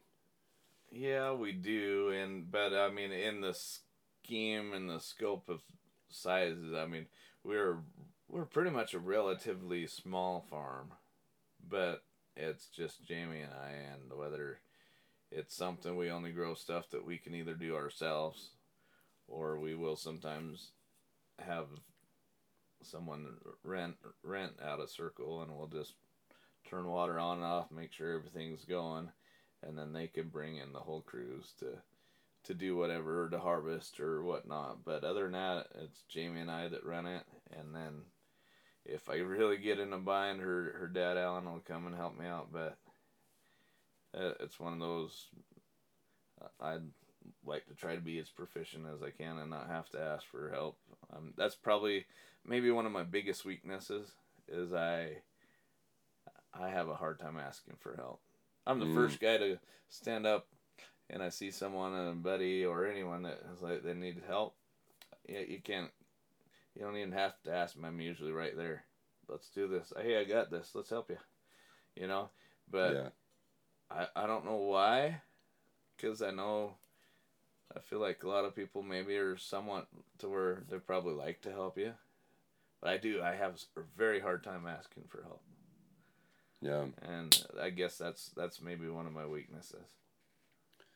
That's interesting. I mean, I think it's something that I've learned, you know, through the kind of journeys that I've done, um, is just like recognizing that accepting help is actually a form of like honoring somebody else, You betcha. you know, because it's saying like, hey, I really appreciate what you have to offer and who you are as a person, what and, and your value and what you do and and and that opens up that door too because you know now there's a friendship you know there's a there's a there's a connection where you know if you ever if if then that person or you you know come up to where i live it's like hey the door's open.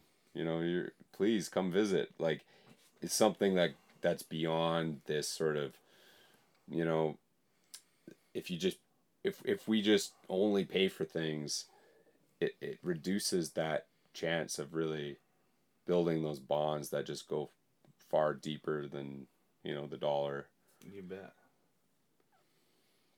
but i hear you it's not easy all the time to accept help it's uh Well, I, I can accept it, but I, it's the asking for help. But Yeah. then again, if I really need help, I'm not afraid to ask for help. Mm. But it's also my stubborn side and my my always looking for a challenge. I love a challenge, right and it's Yeah. like maybe I let me see it. Maybe I can do this. Oh, if I figure out how to, okay, I could build this barn by myself.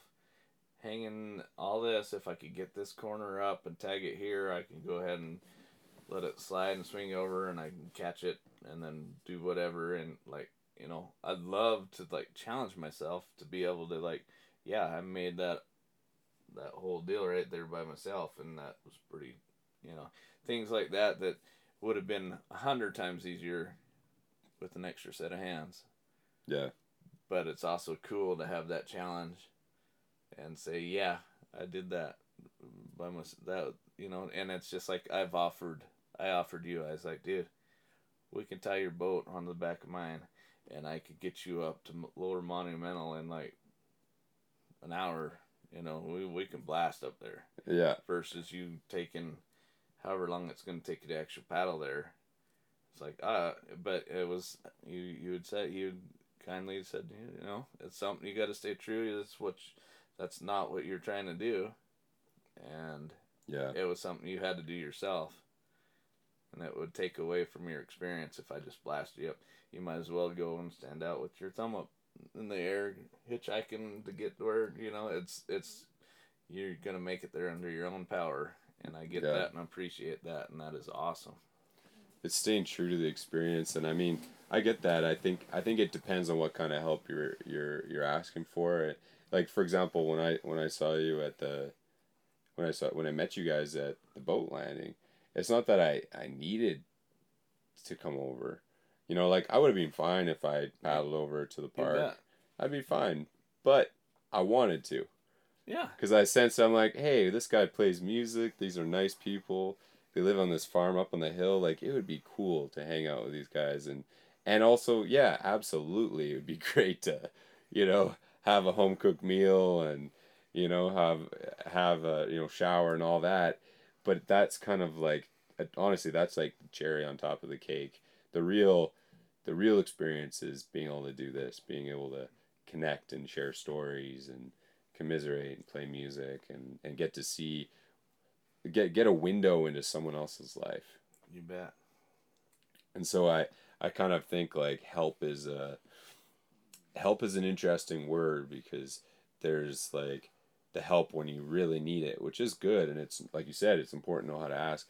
And then there's like the the help of saying like I think you're just I think you're a great person. I want to get to know you. I want to I want to build a potentially build a friendship and and see what doors open through that and being able to connect and be able to share experiences. Great. And I think like, you know, this journey for me, I've just experienced that in spades where it's like th- these kind of journeys honestly restore my faith in humanity. Where I just realized like, man, there are so many good people out in the world in their own unique way. Yeah, they well, and that's there's there's both kinds, you know, and hopefully, I feel like most people in the world would like to be good and believe themselves to be good. There's a few that maybe just are that sad and miserable that they don't want to be happy. And I mean, I've got a buddy, he's not a bad person, but it's almost like he's not happy unless he's miserable. And I don't know Mm. how to explain it any better than that. That he just, sometimes he just, if things are going good, he's got to self destruct and figure out how to make it not good because this isn't right. It's like, my life is always shit. I have to, I have to, it's, but when it, when his life is tough, he's as happy as could be. And I don't get it. I don't understand it, but that's just the way I don't, I don't know It's like his what armor. it is. But yeah, if things are going good, then he knows he's just waiting for the shoe to drop and something bad to happen. Or and when it doesn't, he almost can go out and figure out how to make it happen, just to so he can be go back to being miserable, and then he's happy. Which I do. That's such a weird, you know. I don't know. Yeah. Great guy, but yeah, but I'm sure there's some country kinda- songs written about that. yeah. If not, it might be a good one. Yeah. Yeah, it, it- that's interesting, and I, I think that being able to tap into happiness, it's it requires a certain amount of letting down the defenses. You know, being able to say, "Hey, I, I'm okay with being happy, and, and I'm Mm. okay with, with um, being vulnerable to a degree." You know, and I think if you're like a, a songwriter, I mean, that vulnerability comes naturally because you, you're putting yourself out there Right. in, in, in, a, certain way. Um, you know, and there's many different ways to be vulnerable. Um, and, but it's like vulnerability is not a, it's not a weakness. It's, it's a strength Mm. because it actually shows other people that, Hey, I'm human too. And that Right. we have a lot more in common than we have differences. Yeah, and emotions too. A lot of people don't realize, even though something might make you angry, or you might be having a bad day, or you might all there's always something happens, but how you how you choose to tackle that is you can make a mental choice of well, I could let this ruin my whole week, my whole month, my whole day, an hour, or I could choose to learn from this. And I mean, you can choose how you want to deal with any given situation, whether it doesn't always feel great or whatever, but it's still it's a mental choice that you go, have the ability to choose how you're going to handle any given situation.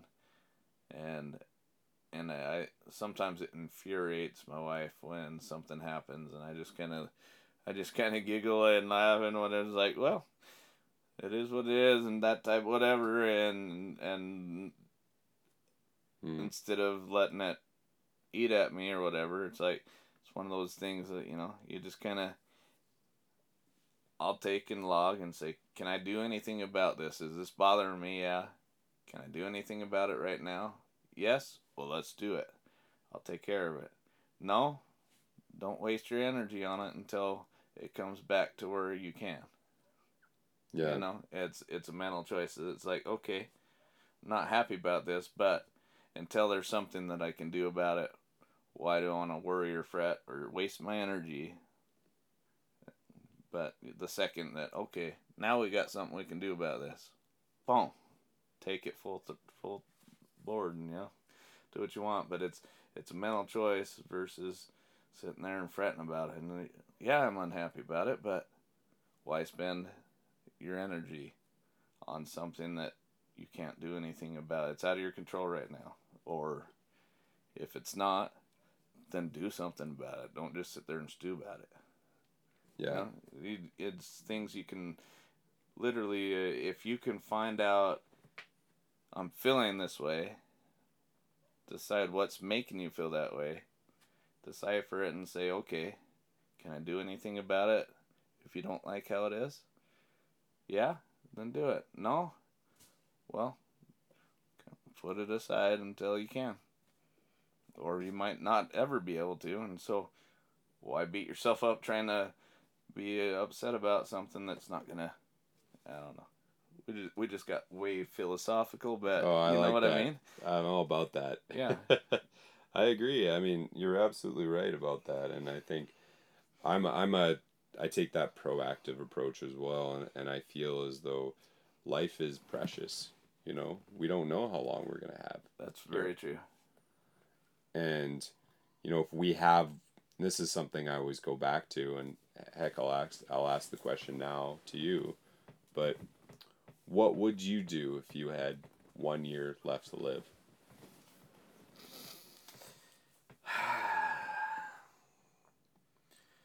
A lot of cocaine and hookers. That's what my buddy uh, would say. And I bet no, that that is definitely not it. It just sounded funny. Yeah.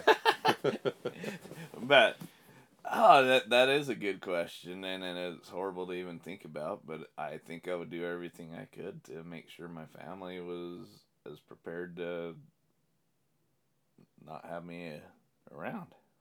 Yeah. I, I guess it comes down to the end of the day is like yeah your family is who I, I don't know for me that's even though I, I do sometimes I enjoy going out and singing and playing and doing things and sometimes I put them a little on the back burner but they're still always the most if important. it came down to it it's like well it's us or this or that and it's like well my family's you know there's nothing more important than that yeah, you give me one year to live. I'm not gonna say, oh, I want to hit the road and and sing my music everywhere. I do love to sing. I love being in front of a crowd and doing whatever, but no, it would be focused on anything I could do to make my family as better off as they can be before I am gone. Yeah, for sure. No, no doubt about it. It's interesting how, like, framing things, you know, I've, I've had many different answers to that question um, already, and uh, it's just interesting when you when you put things in perspective like that of what's really important. You know how that clarifies things. Mm-hmm. And uh, yeah, it's uh, it's a tough question, but I think it's a it's a valuable one, and you know, for me at this point in my life, something I definitely think about when I think if I have one year left to live is the kind of conversations that I want to have with people. Mm-hmm. The quality of conversation and and I want to be able to laugh. I want to be able to talk about meaningful things. I want to be able to share good stories. I want to I want to be able to work through things and, and recognize the good in others and each other. You know, and there's a lot of there's a lot of drama, there's a lot of stress that you know, actually if we really boil it down, it's just not that important when you put in perspective how precious life is. And it's not that's not to minimize any stress or what people are going through, but it's actually just being able to put it in perspective where you say, hey, like if you were to go a year from now or six months from now, like would whatever it is that you're stressed about in your day or whatever it is that you think is mm-hmm. is important in that stressful way does that really matter in the big scheme of things? And i'd say like 80 90% of the time it doesn't. Right. It's like they say don't sweat the little shit. And oh yeah it's all little shit. Yeah. Yeah. for for real, it's like there's certain things that you, you know, yeah, like you said, when you break it down into the big picture of things, flat tire sucks, but is it a re- reason to have the worst day ever? You know, it's like, well, you'll get through it. You'll get figured out. We'll get a get a new tire and whatever. Little problems that even even bigger problems aren't always they seem big and horrific and whatever at the time, but it's still like you're gonna get through this and you're gonna yeah. be on the other side of it. Stronger. And it's Hopefully. like why did I why did I let that sap so much of myself into that situation that it wasn't required for me to it's like we're we're through it, we're good. You know, I, I don't know. It's it, it's there's choices that you can make if you can if you can see what is going on be conscious of your emotions and feeling how you're recognize i'm getting angry and anger is almost a second emotion usually someone gets angry because they're hurt from something or they're there's something that they're threatened or it's anger isn't usually just the first emotion. It's a secondary thing that happens when in reaction to okay i don't like this at all and then you said well i'm going to be angry about it. You know and it, it's so if you can recognize okay why am i so angry? What is going on? You know and and see and at least address the issue but instead of letting something just totally take you for a run and let it you blow up you're angry and let it just go wherever in the heck it goes and that's not always good. Yeah. Absolutely. I mean i, I think that uh, catharsis is something that's very overrated you know it's it makes a lot more sense to try to um, try to calm down so to speak. yeah. Not that you want to say that to somebody. I don't. Oh, think... it's uh, probably the worst thing you could say to someone that is upset. but it's the best advice you could give to yourself. Yeah. You but know? if they would actually, if an upset person would actually take that and say, "You're right," I, I take a couple breaths, okay, and then de-escalate, and then maybe it might it might actually be beneficial. But nobody wants to moment, hear that. Yeah, that's the last thing anyone that's upset wants. It's like, I'll show you, calm down. yeah, right. Just calm down. Yeah, I I um, it's funny. I I something I. this is kind of funny, but I uh you I mean you know Star Wars um, and uh, Emperor Palpatine, who's like the the evil Sith Lord of the Star Wars saga. I always kind of admired him in a way because he is just so stoked about how evil he is. you know, and and there's just like an element to it that just always puts me in a good mood where he's just like good Feel the hate flow through you. Like it's almost like if somebody's really angry, you know, it's better to say that instead of saying just calm down. It's like you want to be like, good, channel your anger. and then I work. I remember we used to like, yeah, in. I broke up several. It was the uh, just the weirdest deal, but it came into my mind. But there was these two guys, both friends.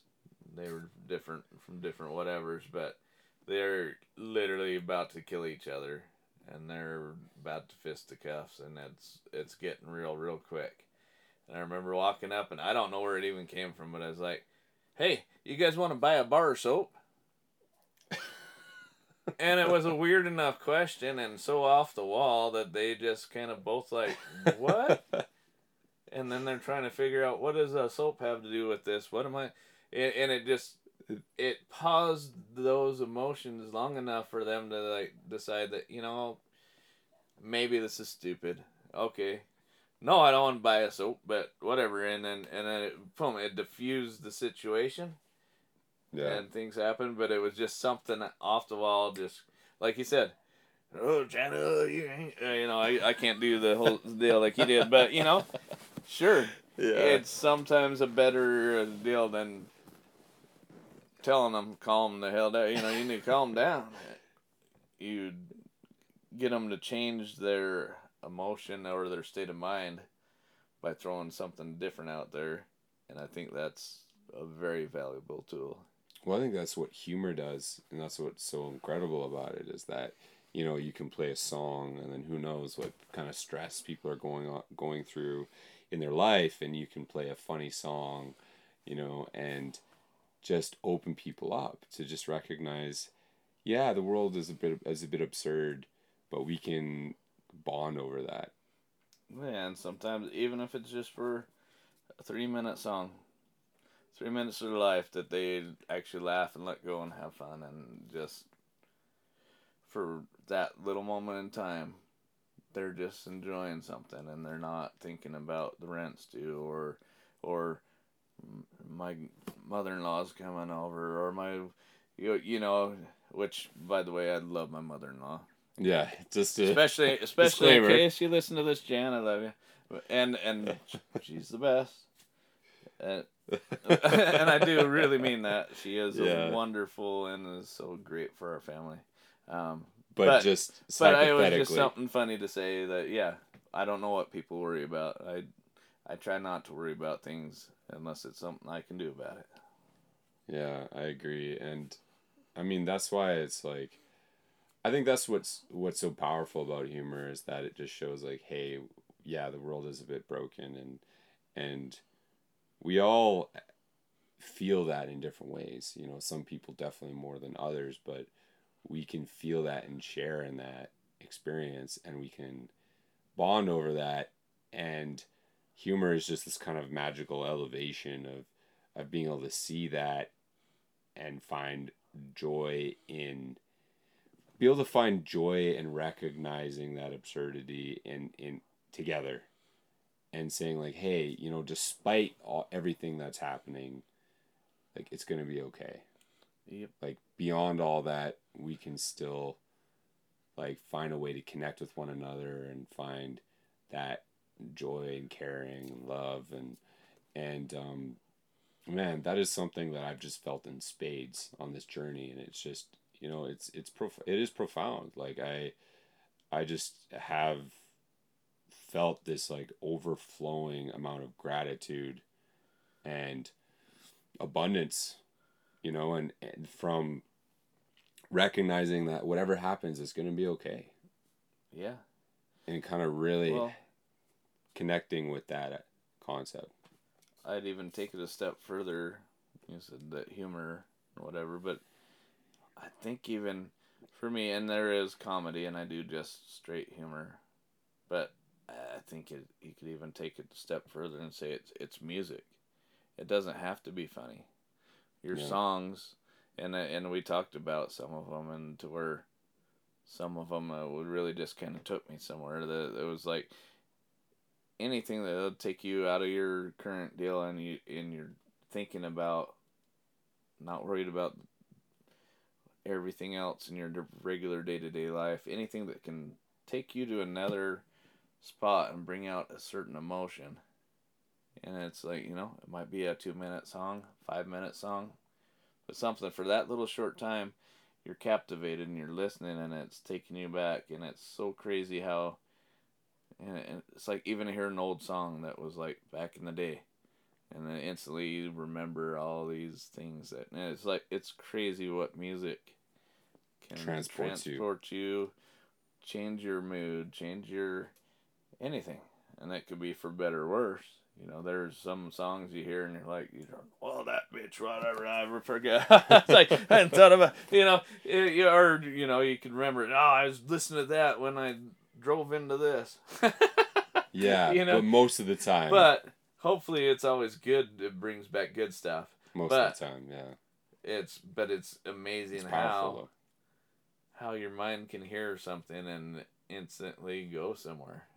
You know, it's yeah. like remind you of something, or you just get caught in the lyrics and the music, and you're thinking about any. You know, you're thinking about this song instead of what's going on. You know, and hopefully your day to day life is not something you need to try to escape, but it it's just it's just nice to like you said just visiting and getting a view of someone else's world and what they're about and seeing you know, you can relate to it or like, yeah, that makes no sense to me, but I, you know, it's cool to have that spectrum of different perspectives that you can grow from or learn from or you know you don't have to love it or like it but you know you can also change the channel absolutely and i think it's recognizing that like and i've and i've talked about this before on um but I feel as though we can all want a loving future for everybody.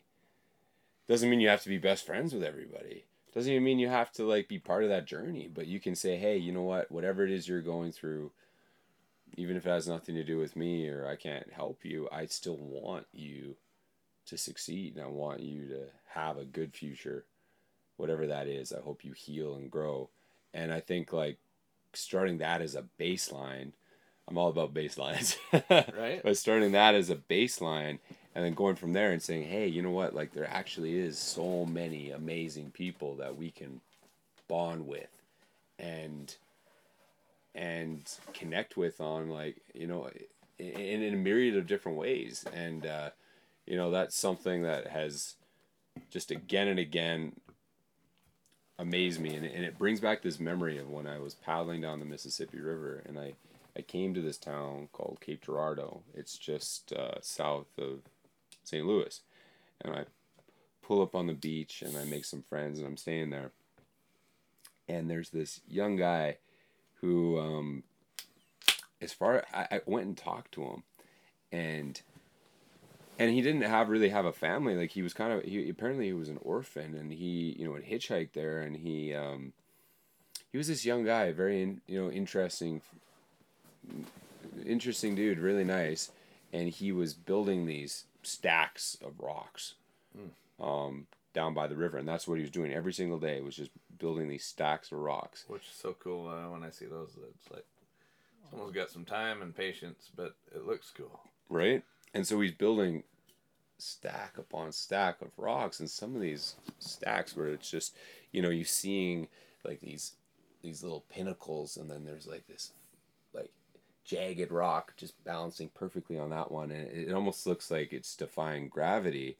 And he's doing all these rock rock stacks throughout the whole day and then at night you know kids would come in and knock them all down. Mm. but for him it's like it didn't matter. He's like all right well then i'll start again tomorrow. And so he just kept doing this and it was starting to get like attention. Like people were coming down and admiring these these rock towers that he was building um, and I think maybe even the news did something about it and um, but it was just part of his like meditative practice and and I talked to him about it and he said you know whatever rock there is there's a way to find it but to find balance with any other rock and it's like even no matter how much time, like some rocks they just come together. It's simple. Other rocks, it's like it's gonna take time. It's gonna take finesse, but you will find a way for that rock to find harmony with the other rock. And that stuck with me. That stuck with me where I just thought, man, that that's so that's so true when it comes to people and relationships where You betcha. you know if you if you really are if if you if you like people and and, and you and you want to connect you know whatever case it is if you want to connect with somebody like there's a way to find that and it doesn't mean that you have to i mean you don't have to bond with everybody but right. knowing that there is a way i think it's just recognizing that man we have a lot more in common Well, and we have there is there's some people that, like you said, that just seem to instantly mesh together and find the perfect fit real easy.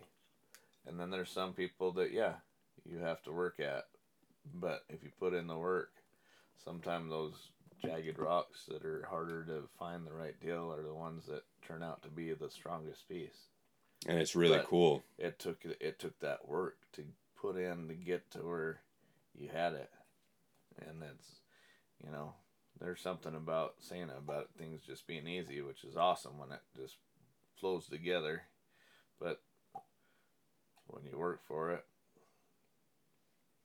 sometimes it comes out just to be that much more appreciated. Yeah, yeah, and it's uh, that's something that stuck with me, and you know, it, it just makes me realize too. And again, I, this is just one of the things that I resonate with, and I I always talk about, but I, I genuinely believe that like every person has unbelievable potential, you know, and we all have something unrepeatable about us, that Yeah. that you know multiple different gifts that we can cultivate and share, and approaching things from that like abundance mentality where you say like hey like you don't have to be uh to feel jealous of someone else's success you don't have to feel like someone else's success is like a detriment to you in any way because we all can do amazing things Yeah. in different ways And I mean, yeah, there's people. Oh, I wish I could draw. It's like, well, I wish I could speak Chinese and do it. It's like, it's like all these other things. You That know, you could look do. at that. This is what these things that come so to easy to you are like foreign to me. It's like things of that. It's like, like you said, everyone has something, and sometimes they have to work to find out what it is. But there's there's something that they could probably do better than anyone can. In their own unique in way. their yeah in their Yeah. own little deal and that's no one can do it replicate what they're doing.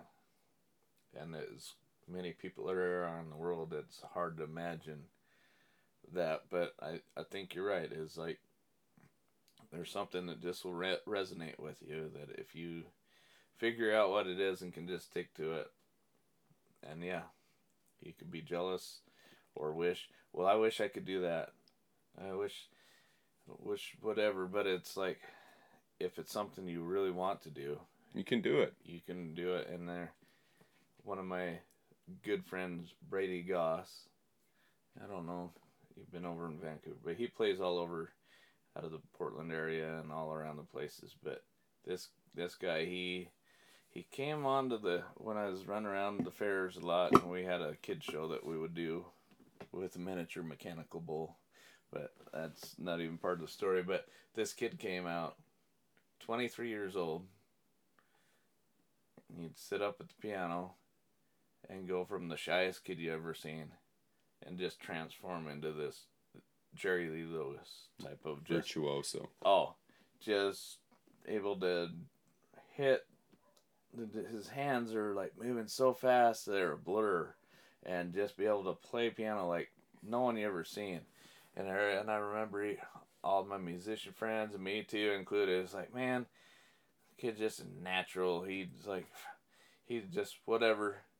And then I'd ask him, it's like, well, how long you been playing? And he'd he'd always say, well, all my life. I'm like, whatever, you know, 23 years old. How long, you know, how long's that really been? And so I finally met his mom, and I remember everyone was like, this kid is like getting into it without ever having to cut his teeth.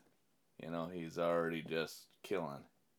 And I asked his mom, I met his mom, and I was like, So Brady, Brady always tells me he's played all his life. And she says, Before he could even walk, he would lean up. His dad played piano. And so he would like pry himself up and get his hands up there and just start hit, finding keys, finding notes. Before he could even really stand, he'd get his hand up there and start just kind of messing around and start trying to find different spots and hear what his dad was doing and he'd try to do it and then he'd as he got older he kept on playing and he kept taking piano lessons and from what i understand it was almost like that movie groundhog days where he started becoming better than the teacher and he'd have to go find someone else. I've taught you everything you're already need to go over here. And this kid he'd 23 years of work. And people say just because he's 23 they think he hasn't put in that work. Yeah. And he he's got 23 years of work that he just it was his passion and it he was passionate. It's what he wanted. And so that's what he did. And it's easy to misjudge and think well this young kid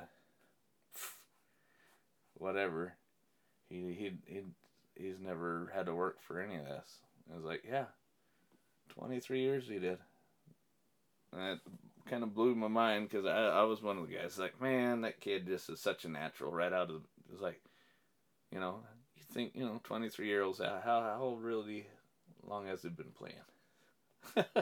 and yeah. it it's he's amazing though. Brady Goss, if you get a chance ever go see him or go check him out, he's he's uh quite the guy.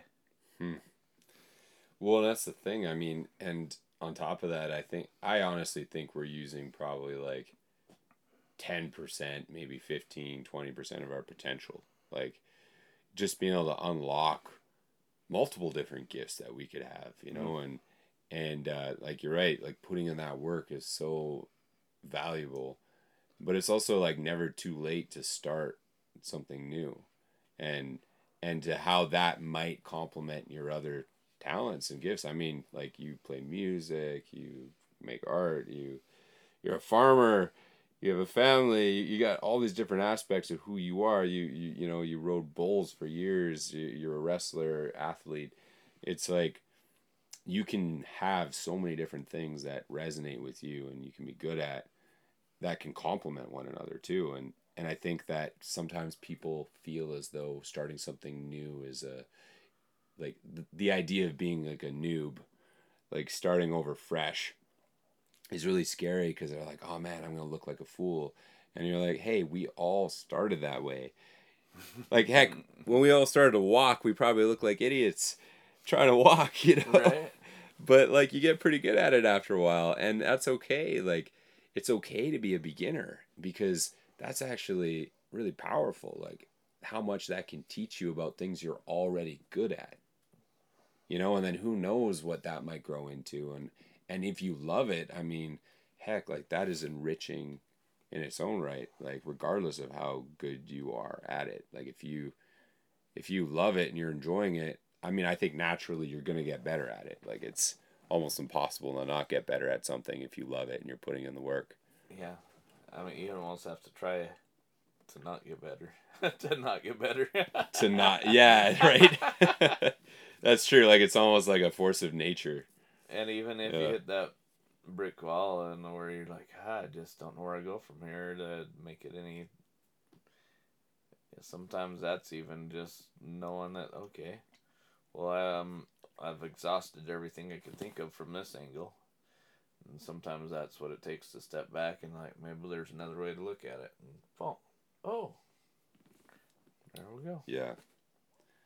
Yeah. Well, I want to hear. Uh, I want to hear one more story, and uh, it's something that you told me briefly um, when we first met.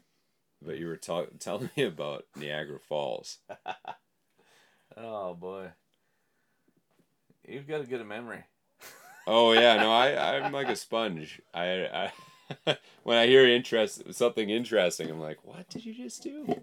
So so I was with my buddy Rocky, Mechanical Bull, and we were up in in Buffalo, New York, and I can't remember what event we were doing out there, but I remember we were like, well, Niagara Falls is just right up there, we got up there and found a place to park, and that time it was like we're both pretty thirsty, a little hungry, so we went and I was like, oh, there's a Hard Rock Hard Rock Cafe, and I always like to get like different glasses that have the, you know, from Honolulu or from whatever Hard Rock Cafe, you know, the different ones, and kind of remember, yeah, I get that.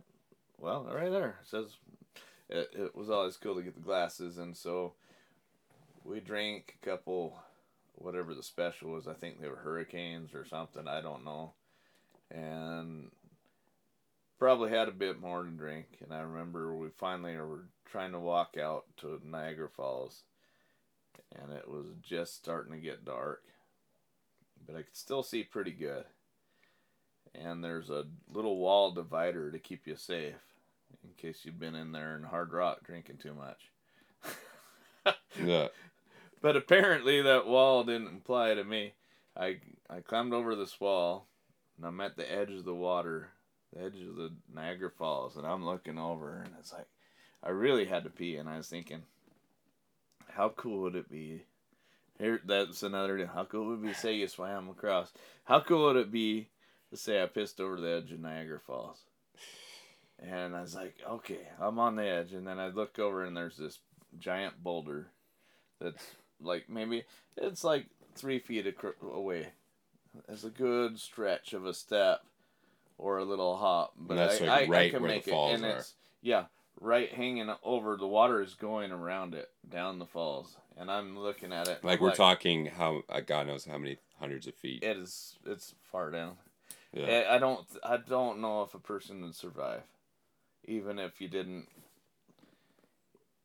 If you didn't hit anything hard, and you made it through whatever, I I don't know if you'd ever. I don't You know. might have a chance, but you I don't mean, want to test that. there's that. Still, people trying to go over them in like barrels and stuff. I don't know. Long time ago, I don't know.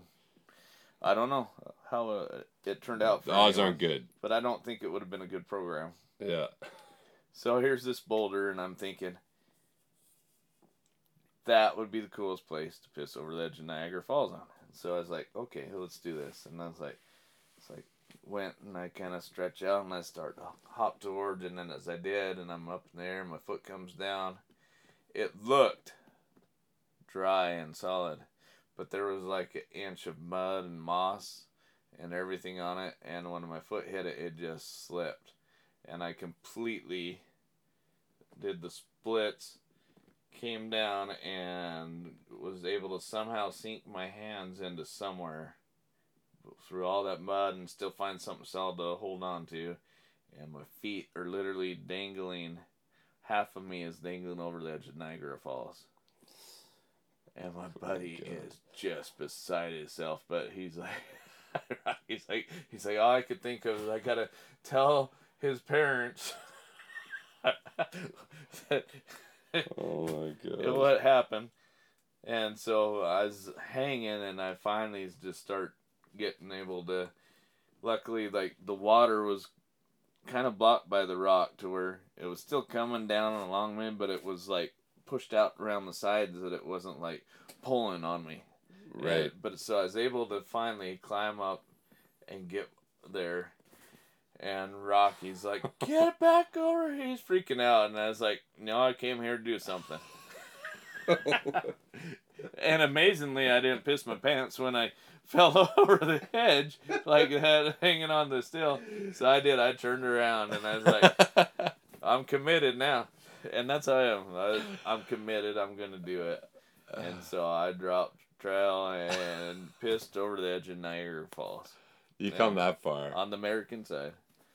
it was it was on the American side. If you ever are out there, Yeah, I've been there. See, you'll see Yeah. that little wall, and you look over, and you'll Mhm. see a boulder, and that's what I was standing on. Oh man.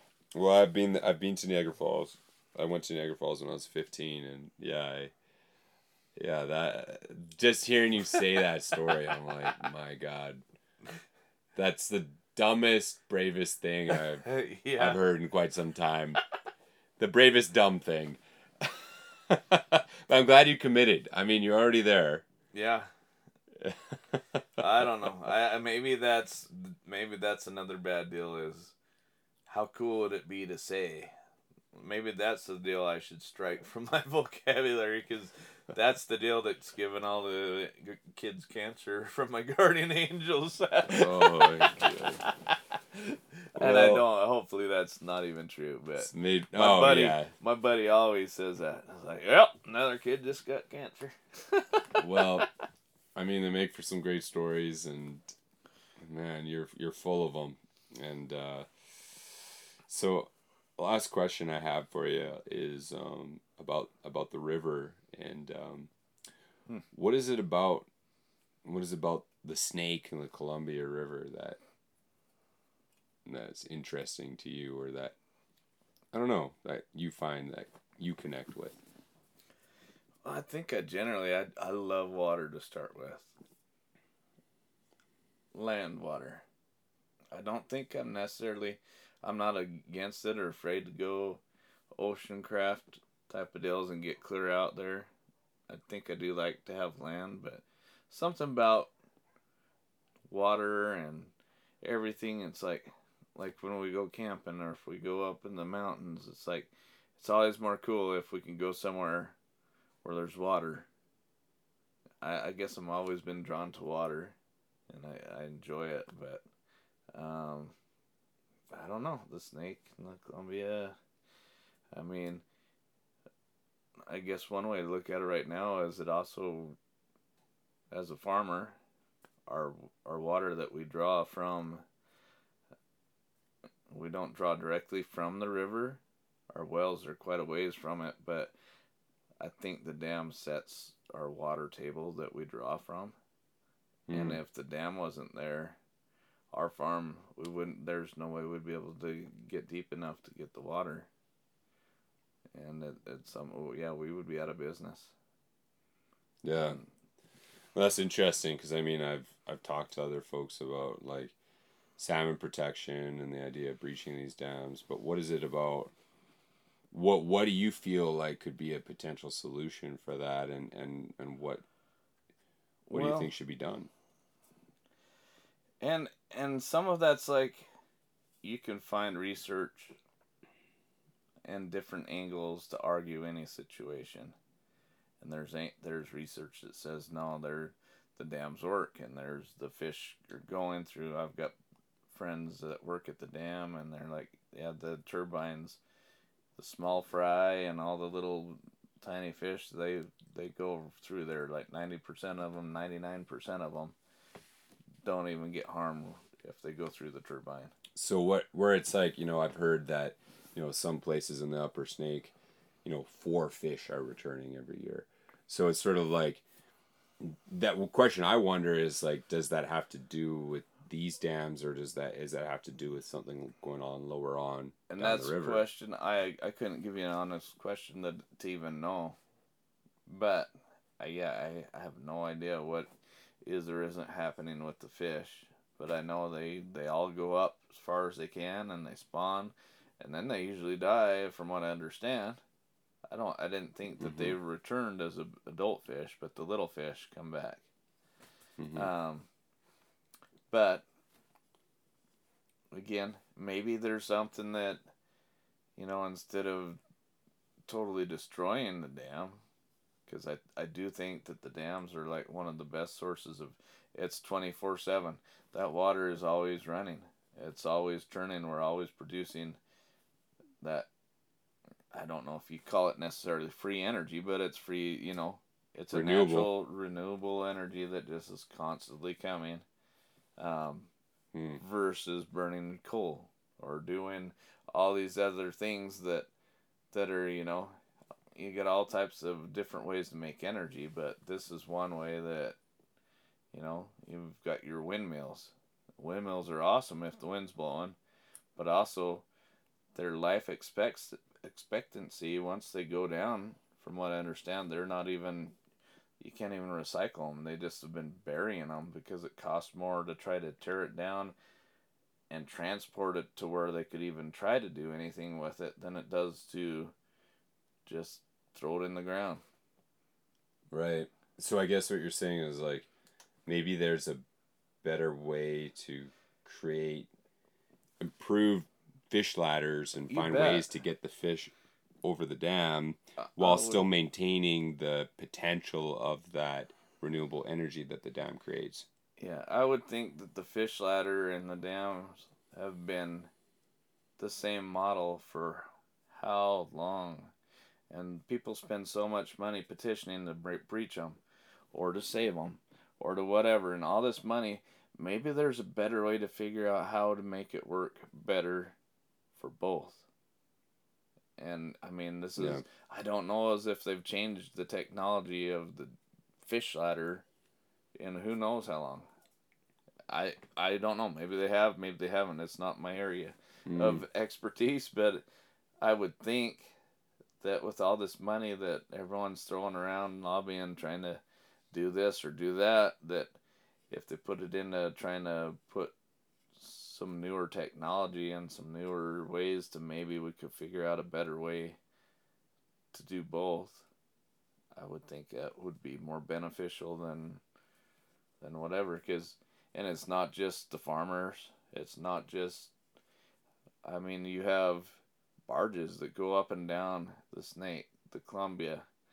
They wouldn't be able to navigate the the channels wouldn't be deep enough they wouldn't have enough water to move up and down.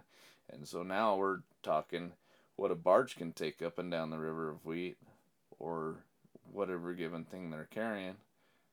You're talking you know i don't know if it's 10 20 40 semis that are burning diesel trying to to get up and down the ri- to wherever they're pushing all this stuff to you know it's like it, it's it's a it's a vicious circle that if you take one spot away it's not just taking one it's not just taking away the dam is not the easy answer because now you just created food shortages and different you all types of things that you just don't see the whole picture of unless Mm. it's gone Well, and I mean, as a as a farmer, you know, on a and I know you say you're humble about it, but I mean, it's from from my perspective, it is a large amount of land, and and there's a lot of crops coming out of here, and um, you're saying how um, if the dams were breached, that your water, the ability to take out enough water for irrigation of these farms would be really impacted. yeah Like, For sure, it. I I just I don't think there's any way it would we'd be able to grow the crops we do, and and then there's other other sides of it too. There, the dams help control flooding. Springtime comes and there's towns, Benton City for one, is like even with the dams. Usually in the springtime, that water gets so high, and the guys that are close, they're they're close to going underwater and you take out the dams and now there's no help of the flow or control of like hey we need to like reel this back. Or we need oh hey we need to release more. There it does help all types of things. And portland for example i don't know how it works over there but i know there used to be floods in portland.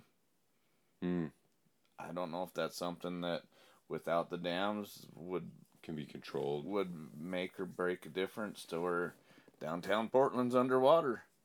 I I mean that's far fetched because I don't know. I'm just saying that if, yeah, if there is yeah. some control of Mother Nature as far as springtime comes and all this water's melting and they can help regulate how it gets sent down instead of all at once.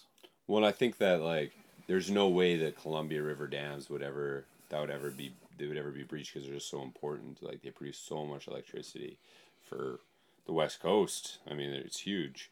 Um, I guess what I wonder about the Snake River dams is they talk about and you know to look at that side of things. They say okay, well, there's two three percent of the region's electricity produced by these dams.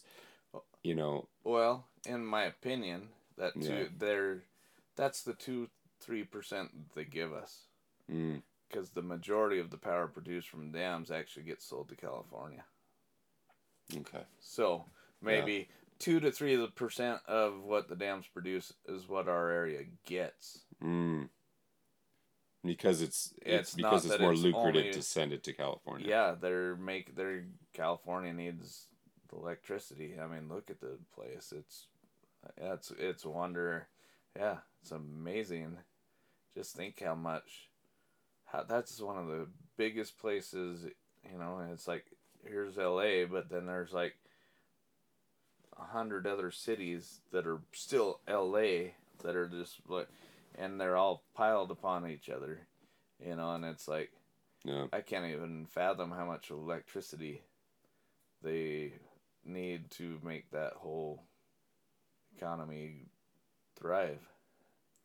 Well, it's something that like I what I wonder about the dams is like say for me like I care a lot about wilderness conservation and and but I think that there's a misnomer where people think that like farmers don't care about that and and it's like clearly you do. We are very conscious of, especially soil con- conservation and ecosystems and whatever. It's if we didn't care, it wouldn't. I mean, our everything would be a lot cheaper for us if we just let whatever happen happen. But no, they're we're very conscious and we want.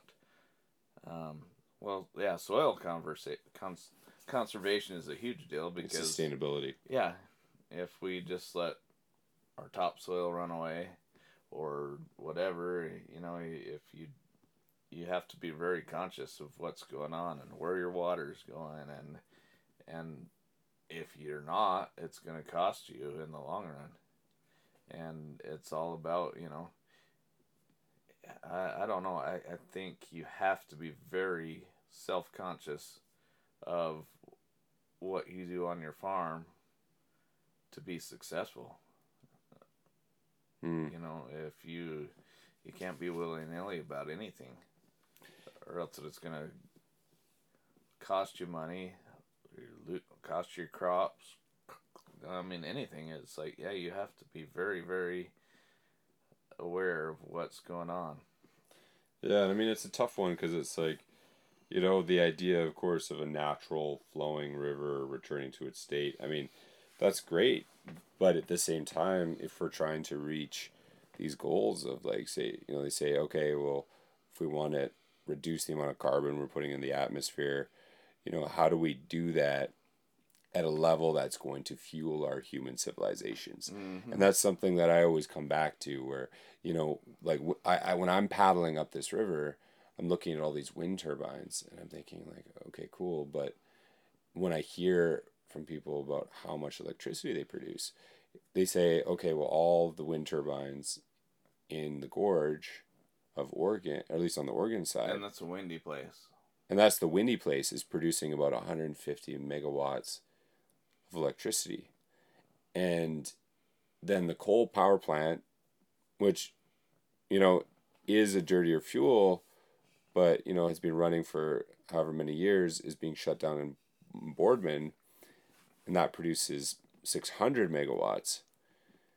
And i almost guarantee you that that, that coal power plant cost far less to maintain and run than the hundreds, if not thousands, of wind turbines that are being produced that are not even necessarily sustainable. And so then you look at these dams, and it's like, okay, like yes, they they're they're impeding um, the salmon, they're affecting the ecosystem, but at the same time, it's existing infrastructure. It's already there. They've been there for fifty plus years. Well, So how can we how and, and clearly like farms like yours the, the, the, the, the truth is is that like a lot of the land nearby here is producing a significant amount of crops because of having these reservoirs. So how can we mm-hmm. find that balance where the salmon can find a way up the river? Like there has there has to be a creative solution where farmers can maintain their living. You're, we're producing, maybe even improving the dams to create even better renewable energy while also in, improving the infrastructure of these salmon ladders where you know there's ways to allow the salmon to get access to the upper upper mm. regions of these rivers right. in a more effective way and it and like you were saying earlier it seems as though that there's like this this sort of zero sum game where some people are like okay we have to breach the dams and then other people are like just leave it as it is you know instead of saying like well can't Let's there be a way together and find a way to make it better yeah. Find the equal medium. And it's almost like taking okay, like you said, bringing the river back to its natural state of flow. It's almost like saying, well, let's bring the wilderness back to its normal deal. We're gonna, we need to pull these highways because we're hitting deer and moose and running over all these animals.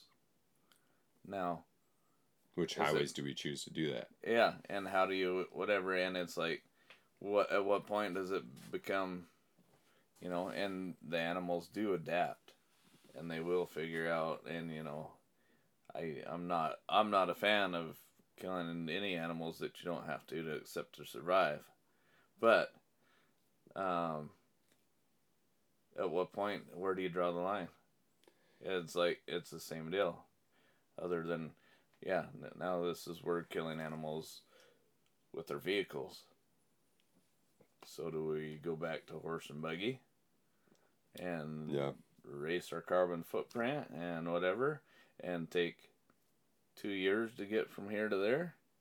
Or, you know, or is there at what point it's like, well, and, and the deer, that's another, is like if it, they overpopulate and they, a lot of times in the winter, a lot of deer starve to death.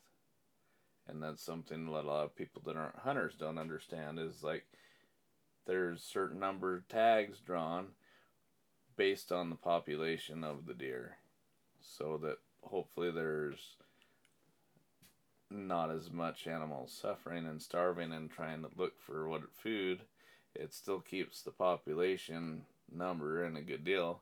And i don't know enough about the fish to whatever, but I do know that mm-hmm. nature mm-hmm. adapts. And I'm not saying that there's not a better way, maybe for the dam. Mm-hmm. Of course, there's a better way. I mean, yeah, it's just trying to think creatively and like again, I don't know, maybe, and that's the thing, maybe there's a way to breach the dam and still provide irrigation and all that stuff, and if that's possible, then great. Like maybe, but also maybe there's a way to maintain the dam, provide renewable energy, and have a way to save the salmon with better ladders and you know and that, that's well, where it's like well, fish yeah, ladder maybe technology. The dam could be completely maybe not even the ladder, but maybe there's a a better way to still draw the power in the turbines in a different angle than what the old Howard I don't know when they started putting dams in. But maybe yeah. there's a a better, more efficient way that does less whatever. But I mean, it's like, yeah, why why don't you guys instead of trying to just hoot and holler about yes the dam or no the dam or whatever, get together and let's figure out how to just make it a better deal. Because one, it it does more than just and and and I kind of talked to the to you about this a little bit too. It's like how what's right for someone in the city is not necessarily the same as what's right for someone in the country, and vice versa. Mm-hmm. I mean, there's things that make total more sense because people are in, you know, in the city living on top of each other and all over whatever, and so these laws make way more sense for them. But mm-hmm. then you come out here and it's like this makes no sense and vice versa. What makes sense out here doesn't make Apply. sense necessarily in the city, and then mm-hmm. but it's kind of one of those things where you just have to work together. What's right for one person isn't right for the other, and whether you're talking politics, religion, laws, rule, whatever, it's like everyone there's something that works good for you, but it's not necessarily what's good for someone else. And and people, the more people could be okay with that, the better the world would be. It's like okay, well that's good for them and that works for them, but over here this is what we do. Yeah. And that's what works for us.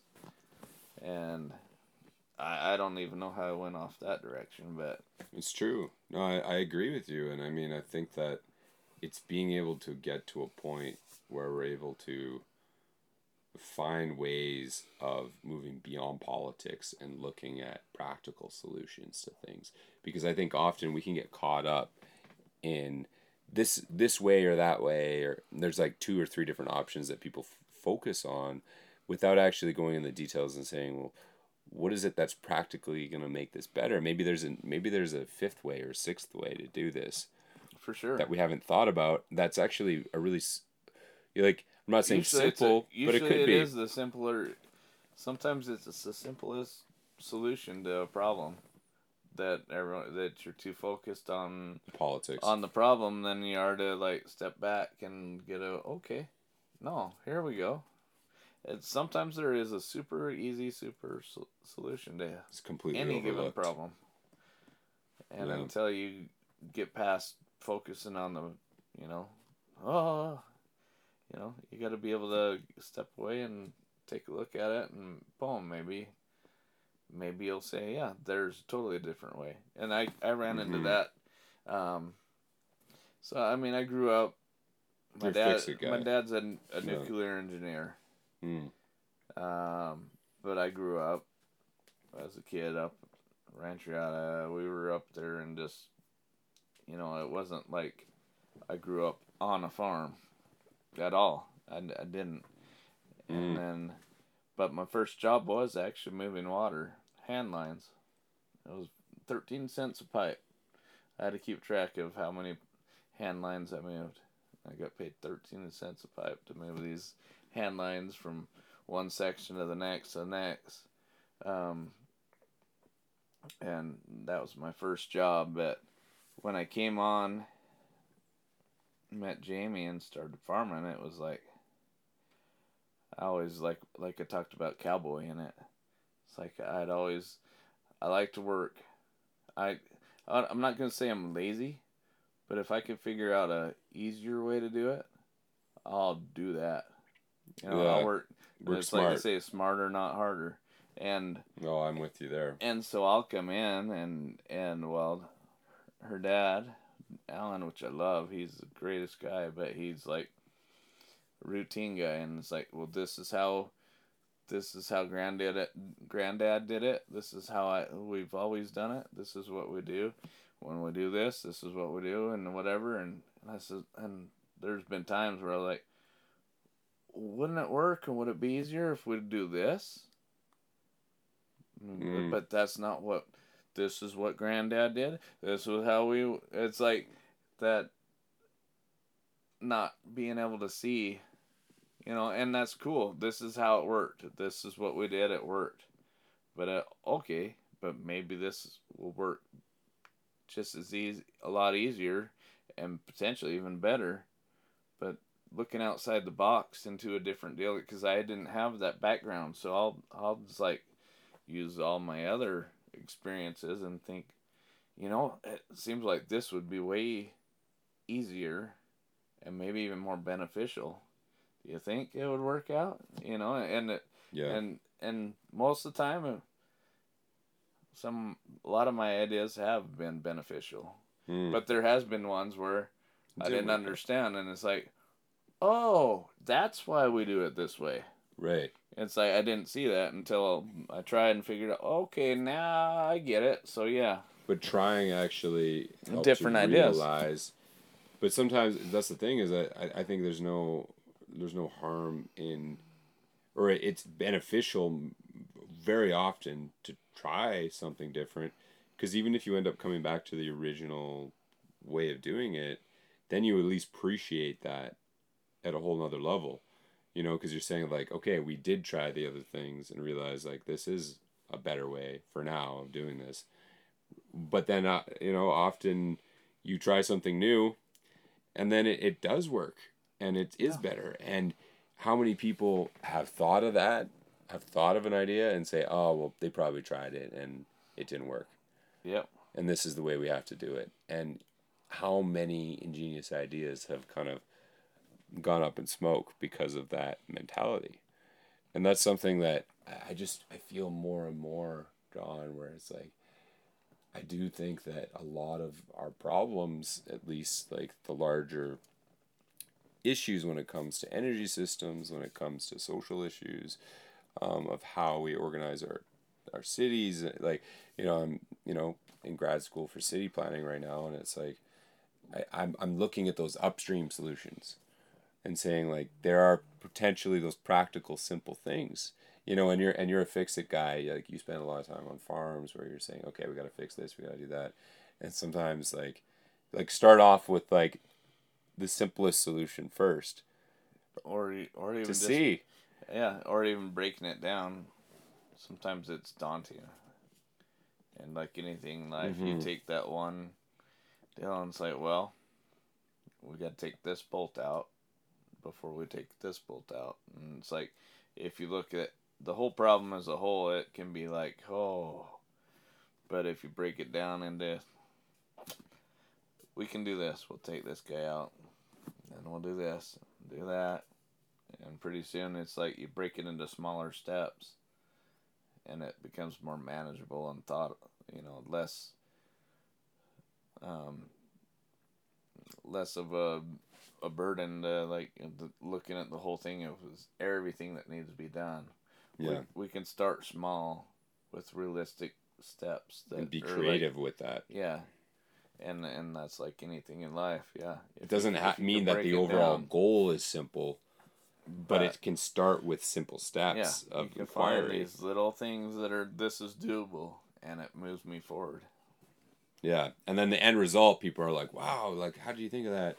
It's like it's it, and it's like, but it's like you said, it starts with just like those like just incremental, incremental modes of inquiry. You know, even when we're, I'm just thinking about my canoe cart today. It's like, okay, like so, like this this thing is is messed up. Like, how what what can we do? you know and and just taking being patient and methodical you know that i think often that's a very underrated approach like often people just think okay let's think of something right away and we'll just jury rig it and then there we go we'll, we'll try to and you know you could just put a bunch of duct tape in there and No, just yeah, I we could have really figured out some goofy ways just to like. I I could have got you down the road easy. Um, but a week from now, you would have been like, "Oh my, this did not work for very long." You know, I Yeah. wanted to come up with a solution that would be long lasting make your whole trip, and hopefully even then some. Yeah. And I think that that's like that kind of approach. I mean, you know, and, and it's interesting when we go back to, you know, misfortune where you say like things happen and then how do you react and how do you feel about it? And I mean, it's kind of like working through that and problem solving.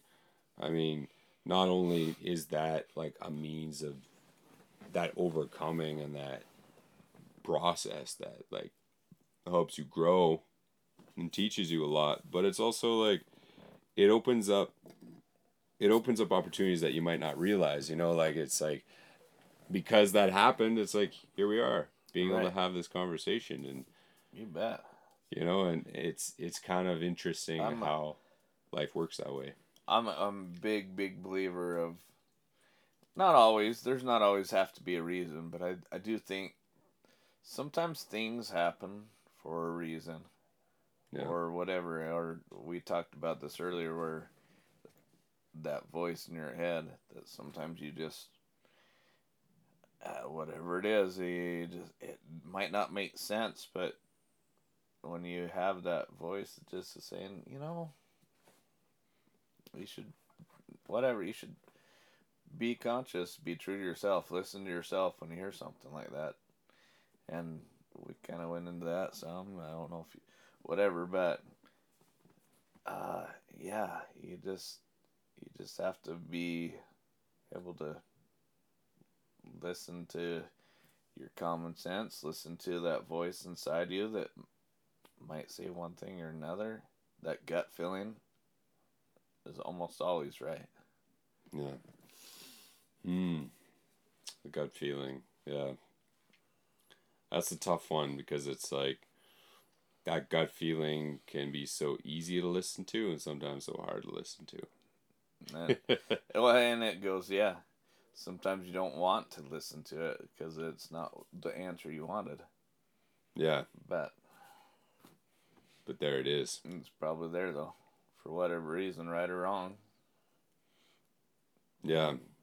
Yeah, it's a that's a that's an interesting one because it's like how do we how do we find a way to um, sort of trust our intuition while also you know being able to consult our mind and our heart and everything else like connect that process because you know so often it can feel disjointed. It can feel like our mind and our heart want different things or you know our spirit or or even our body you know like it's like You you can want you can feel this like dissonance and being able to find a way to bring that together.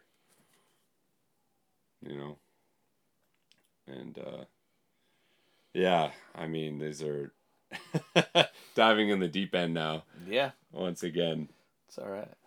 uh, you know, some questions don't have to be answered in one night, but it's fun to explore them. And uh, yeah, John, thank you. You bet. This has been one heck of a conversation. We've covered a lot of ground. Well, and hopefully, and I just have to laugh because my wife has a very short attention span when people like talk radio or whatever. And if she has stayed and listened to this whole thing, God bless you. I love you. Shout out to you. but I don't think she'll ever hear this because she'll be like, you guys were drunk. or who knows what she'll say, but she'll be like, she's like, yeah, I listened to it for 10 minutes and That's great. and you did but a great hopefully job. hopefully anyone that has stayed with us the whole way has enjoyed it and you know just two guys talking their minds and real stuff of what you know it's pretty cool you know and and you know if you could take something from this conversations and things we've had whether if even if it was just that distraction for a little bit of time that's that's badass and maybe there's something that resonated with you. That's that's badass too, you know. But you know, that's super cool, and hopefully people. Yeah, I'm sorry if it got anything got too crazy or weird or or any of my deals. I didn't even sing any of my na- naughty songs. So, but one of these days I might post and get it all out there. But anyway, Well, I mean, it's a lot of fun, and you know, you have this. Um, I just want to acknowledge how you have this um, great combination of of depth and humor, and uh, and surprising talents. You know, I, you, you, you, Farmer John has a lot going on. like you're, you have one hell of a life and, and stories and, and different gifts and it was really it was really cool to have you share that with me with my visit here Well, and I, like I said, I, I got a lot too mm. just visiting with you. It, it's two way road. I, whether it was nostalgia and thinking about things or getting different perspective and whatever and whatnot, but I, I am still taking things away from my experience with you as well. It's not like I'm just, you know, throwing it out there and whatever. And here, I hope you take something with you. It, it it's a two way road, and Yeah. that's and I, I think that's something I hope every, everyone can learn to figure out is like it goes both ways when Mhm. you interact with someone and hopefully it's a beneficial situation for both people when you when you share your thoughts and your feelings and your things that you know you put out there and it's you know it it can be a good thing for both people. It doesn't have to just be one way road. Oh, definitely not. I mean, it's definitely a sharing process, and it's like, and I think it almost has to be for it to flourish. You know, to be able to have a, what is it like a, three hour conversation. you know, it, it yeah, it has to be a two way street, and uh, uh, you know that, and that's and that's where I think a lot of magic happens. Is like, is just. Uh, recognizing how much you have in common with somebody while also really appreciating and celebrating the differences and being able to share those unique stories and perspectives and and and learn something new in the process and you know it, it's uh it's a gift that we as humans that we can have that ability to talk around the proverbial campfire whether that's an actual campfire or a zoom recorder and and share stories. I think that's kind of one of the most foundational elements of what it means to be a human being. For sure. And uh, you know, it's uh, yeah, it's just again the synchronicity is what always kind of stuns me. Is just like you know all I had to have done is just launch my canoe five minutes earlier, and I wouldn't have never have met you guys. Oh yeah and it kind of sometimes it makes me wonder about about sort of how you know the journeys that that we have and how our how paths intersect and maybe you know some things seem almost a bit too there's, there's some serendipitous. There's sometimes something working out there that you might not even understand. Oh i missed my exit I don't know why I was spacing out and I missed this exit. But what you didn't know, had you taken that exit, you were about to run into a head on semi coming the wrong way or something. It's like that's you, a true you, story. That actually happened to you. It did really happen to me. But you don't know. Sometimes it's like and you you might be oblivious for the rest of your life and not even know. But sometimes things just kind of and that's why you just can't get too excited or worried about things like maybe that happened for a reason that I don't know and I don't have to know or understand, but it did happen and this is what's going on and go from there, adjust your things and do what you have to do to go to the next step. But but yeah, that was a true story and I don't know feel like we're wrapping up if you wanted me to go into that or if we want to just call her good or what where you're at. Yeah, I mean, if you want to tell that story, you know, before we wrap this up, I'm happy with that. So,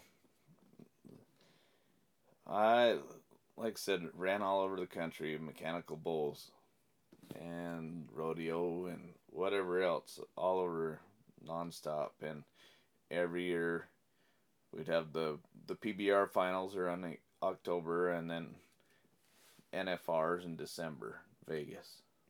And so we'd get hired down there all the time. Or we it, Vegas is always also a good little central hub, depending where I'm driving to, to cut down to, and then cut this way or that way or whatever. And I've made that drive hundreds of times, and I know the road without I don't have to look at a map or GPS or it, it's it's burned into my mind. I know my route. I know the right ways to go. I know how far it is. And for whatever reason this night we're driving back and it was super super dark. Um, a lot of times the stars just shine so bright out there, but it was very overcast and just so I just remember it being very dark. And I'm driving up, and here comes my exit to head up to Ely, Nevada. Uh, 93, I want to say it is, but um, here it comes, and it's like, I'm pretty sure this is my turn. But something in my mind just said, why don't you drive past it and make sure? And I was like, and I argued with myself for a minute, and I was like, I know it's my turn.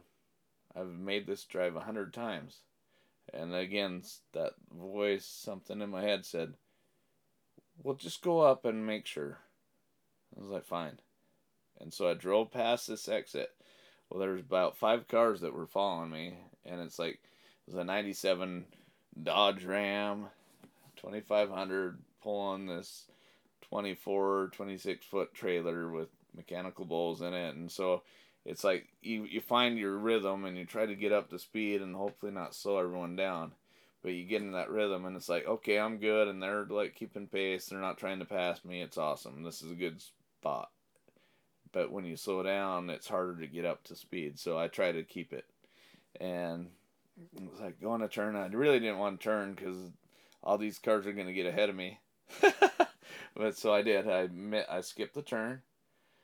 They all turn and went the right way, and I went forward. And I was like, "Yeah, that was my turn." I don't know why I drove past it, but I did.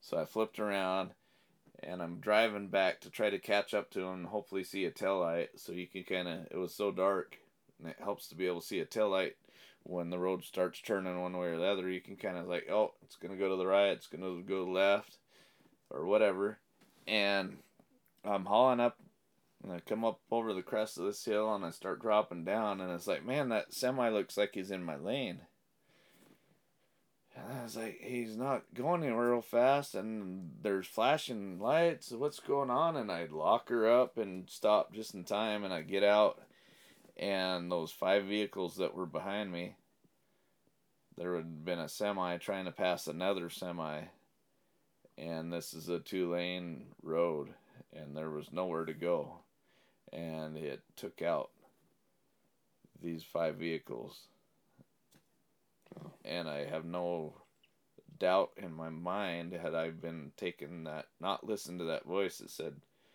just make sure it's you just drive past, make sure.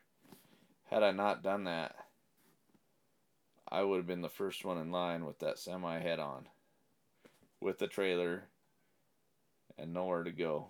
And I I have no doubt to this day that I would not have been walking away from that. And hmm. as it happened, I was also the one that was there, and there was a vehicle on fire. There was a kid that was incapacitated, knocked out, and I was the one that was able to. And, and it might not even been about me. It might have been about me saving this kid, but I was able. No one could get the doors open, and for whatever superhuman strength in the moment or whatever, I was able to rip one of the side door doors open enough. I was able to get it kicked open and get into this kid and pull him out of this burning vehicle.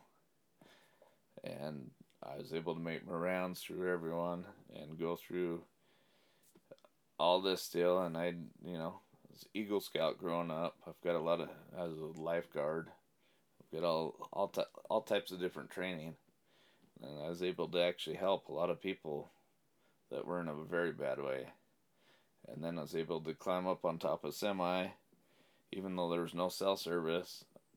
I finally climbed up on the rig of the semi and was able to get 911 to actually connect and say, We need a helicopter, we need people out here. And they were able to get there and hopefully helped a lot of the guys that didn't weren't doing well.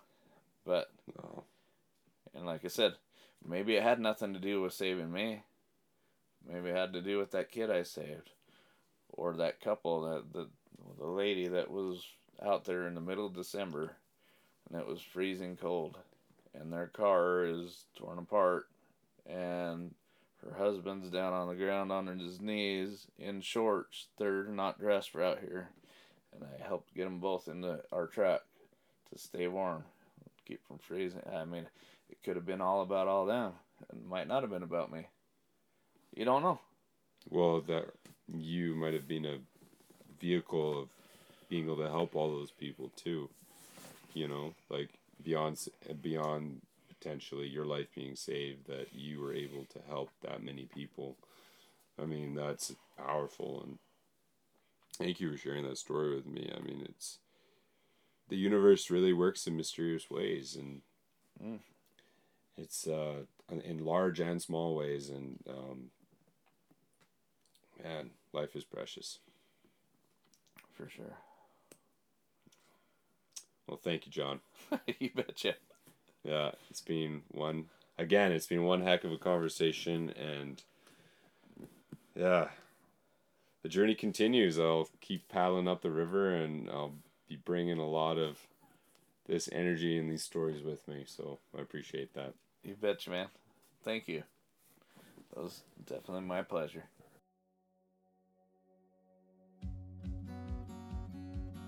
Thank you for joining me for today's episode of the Journey to the Heart podcast. For regular updates about my canoe journey across America, my music, and other creative projects, be sure to check out my Instagram, Facebook, and YouTube pages at Torlokes and Tornlokes.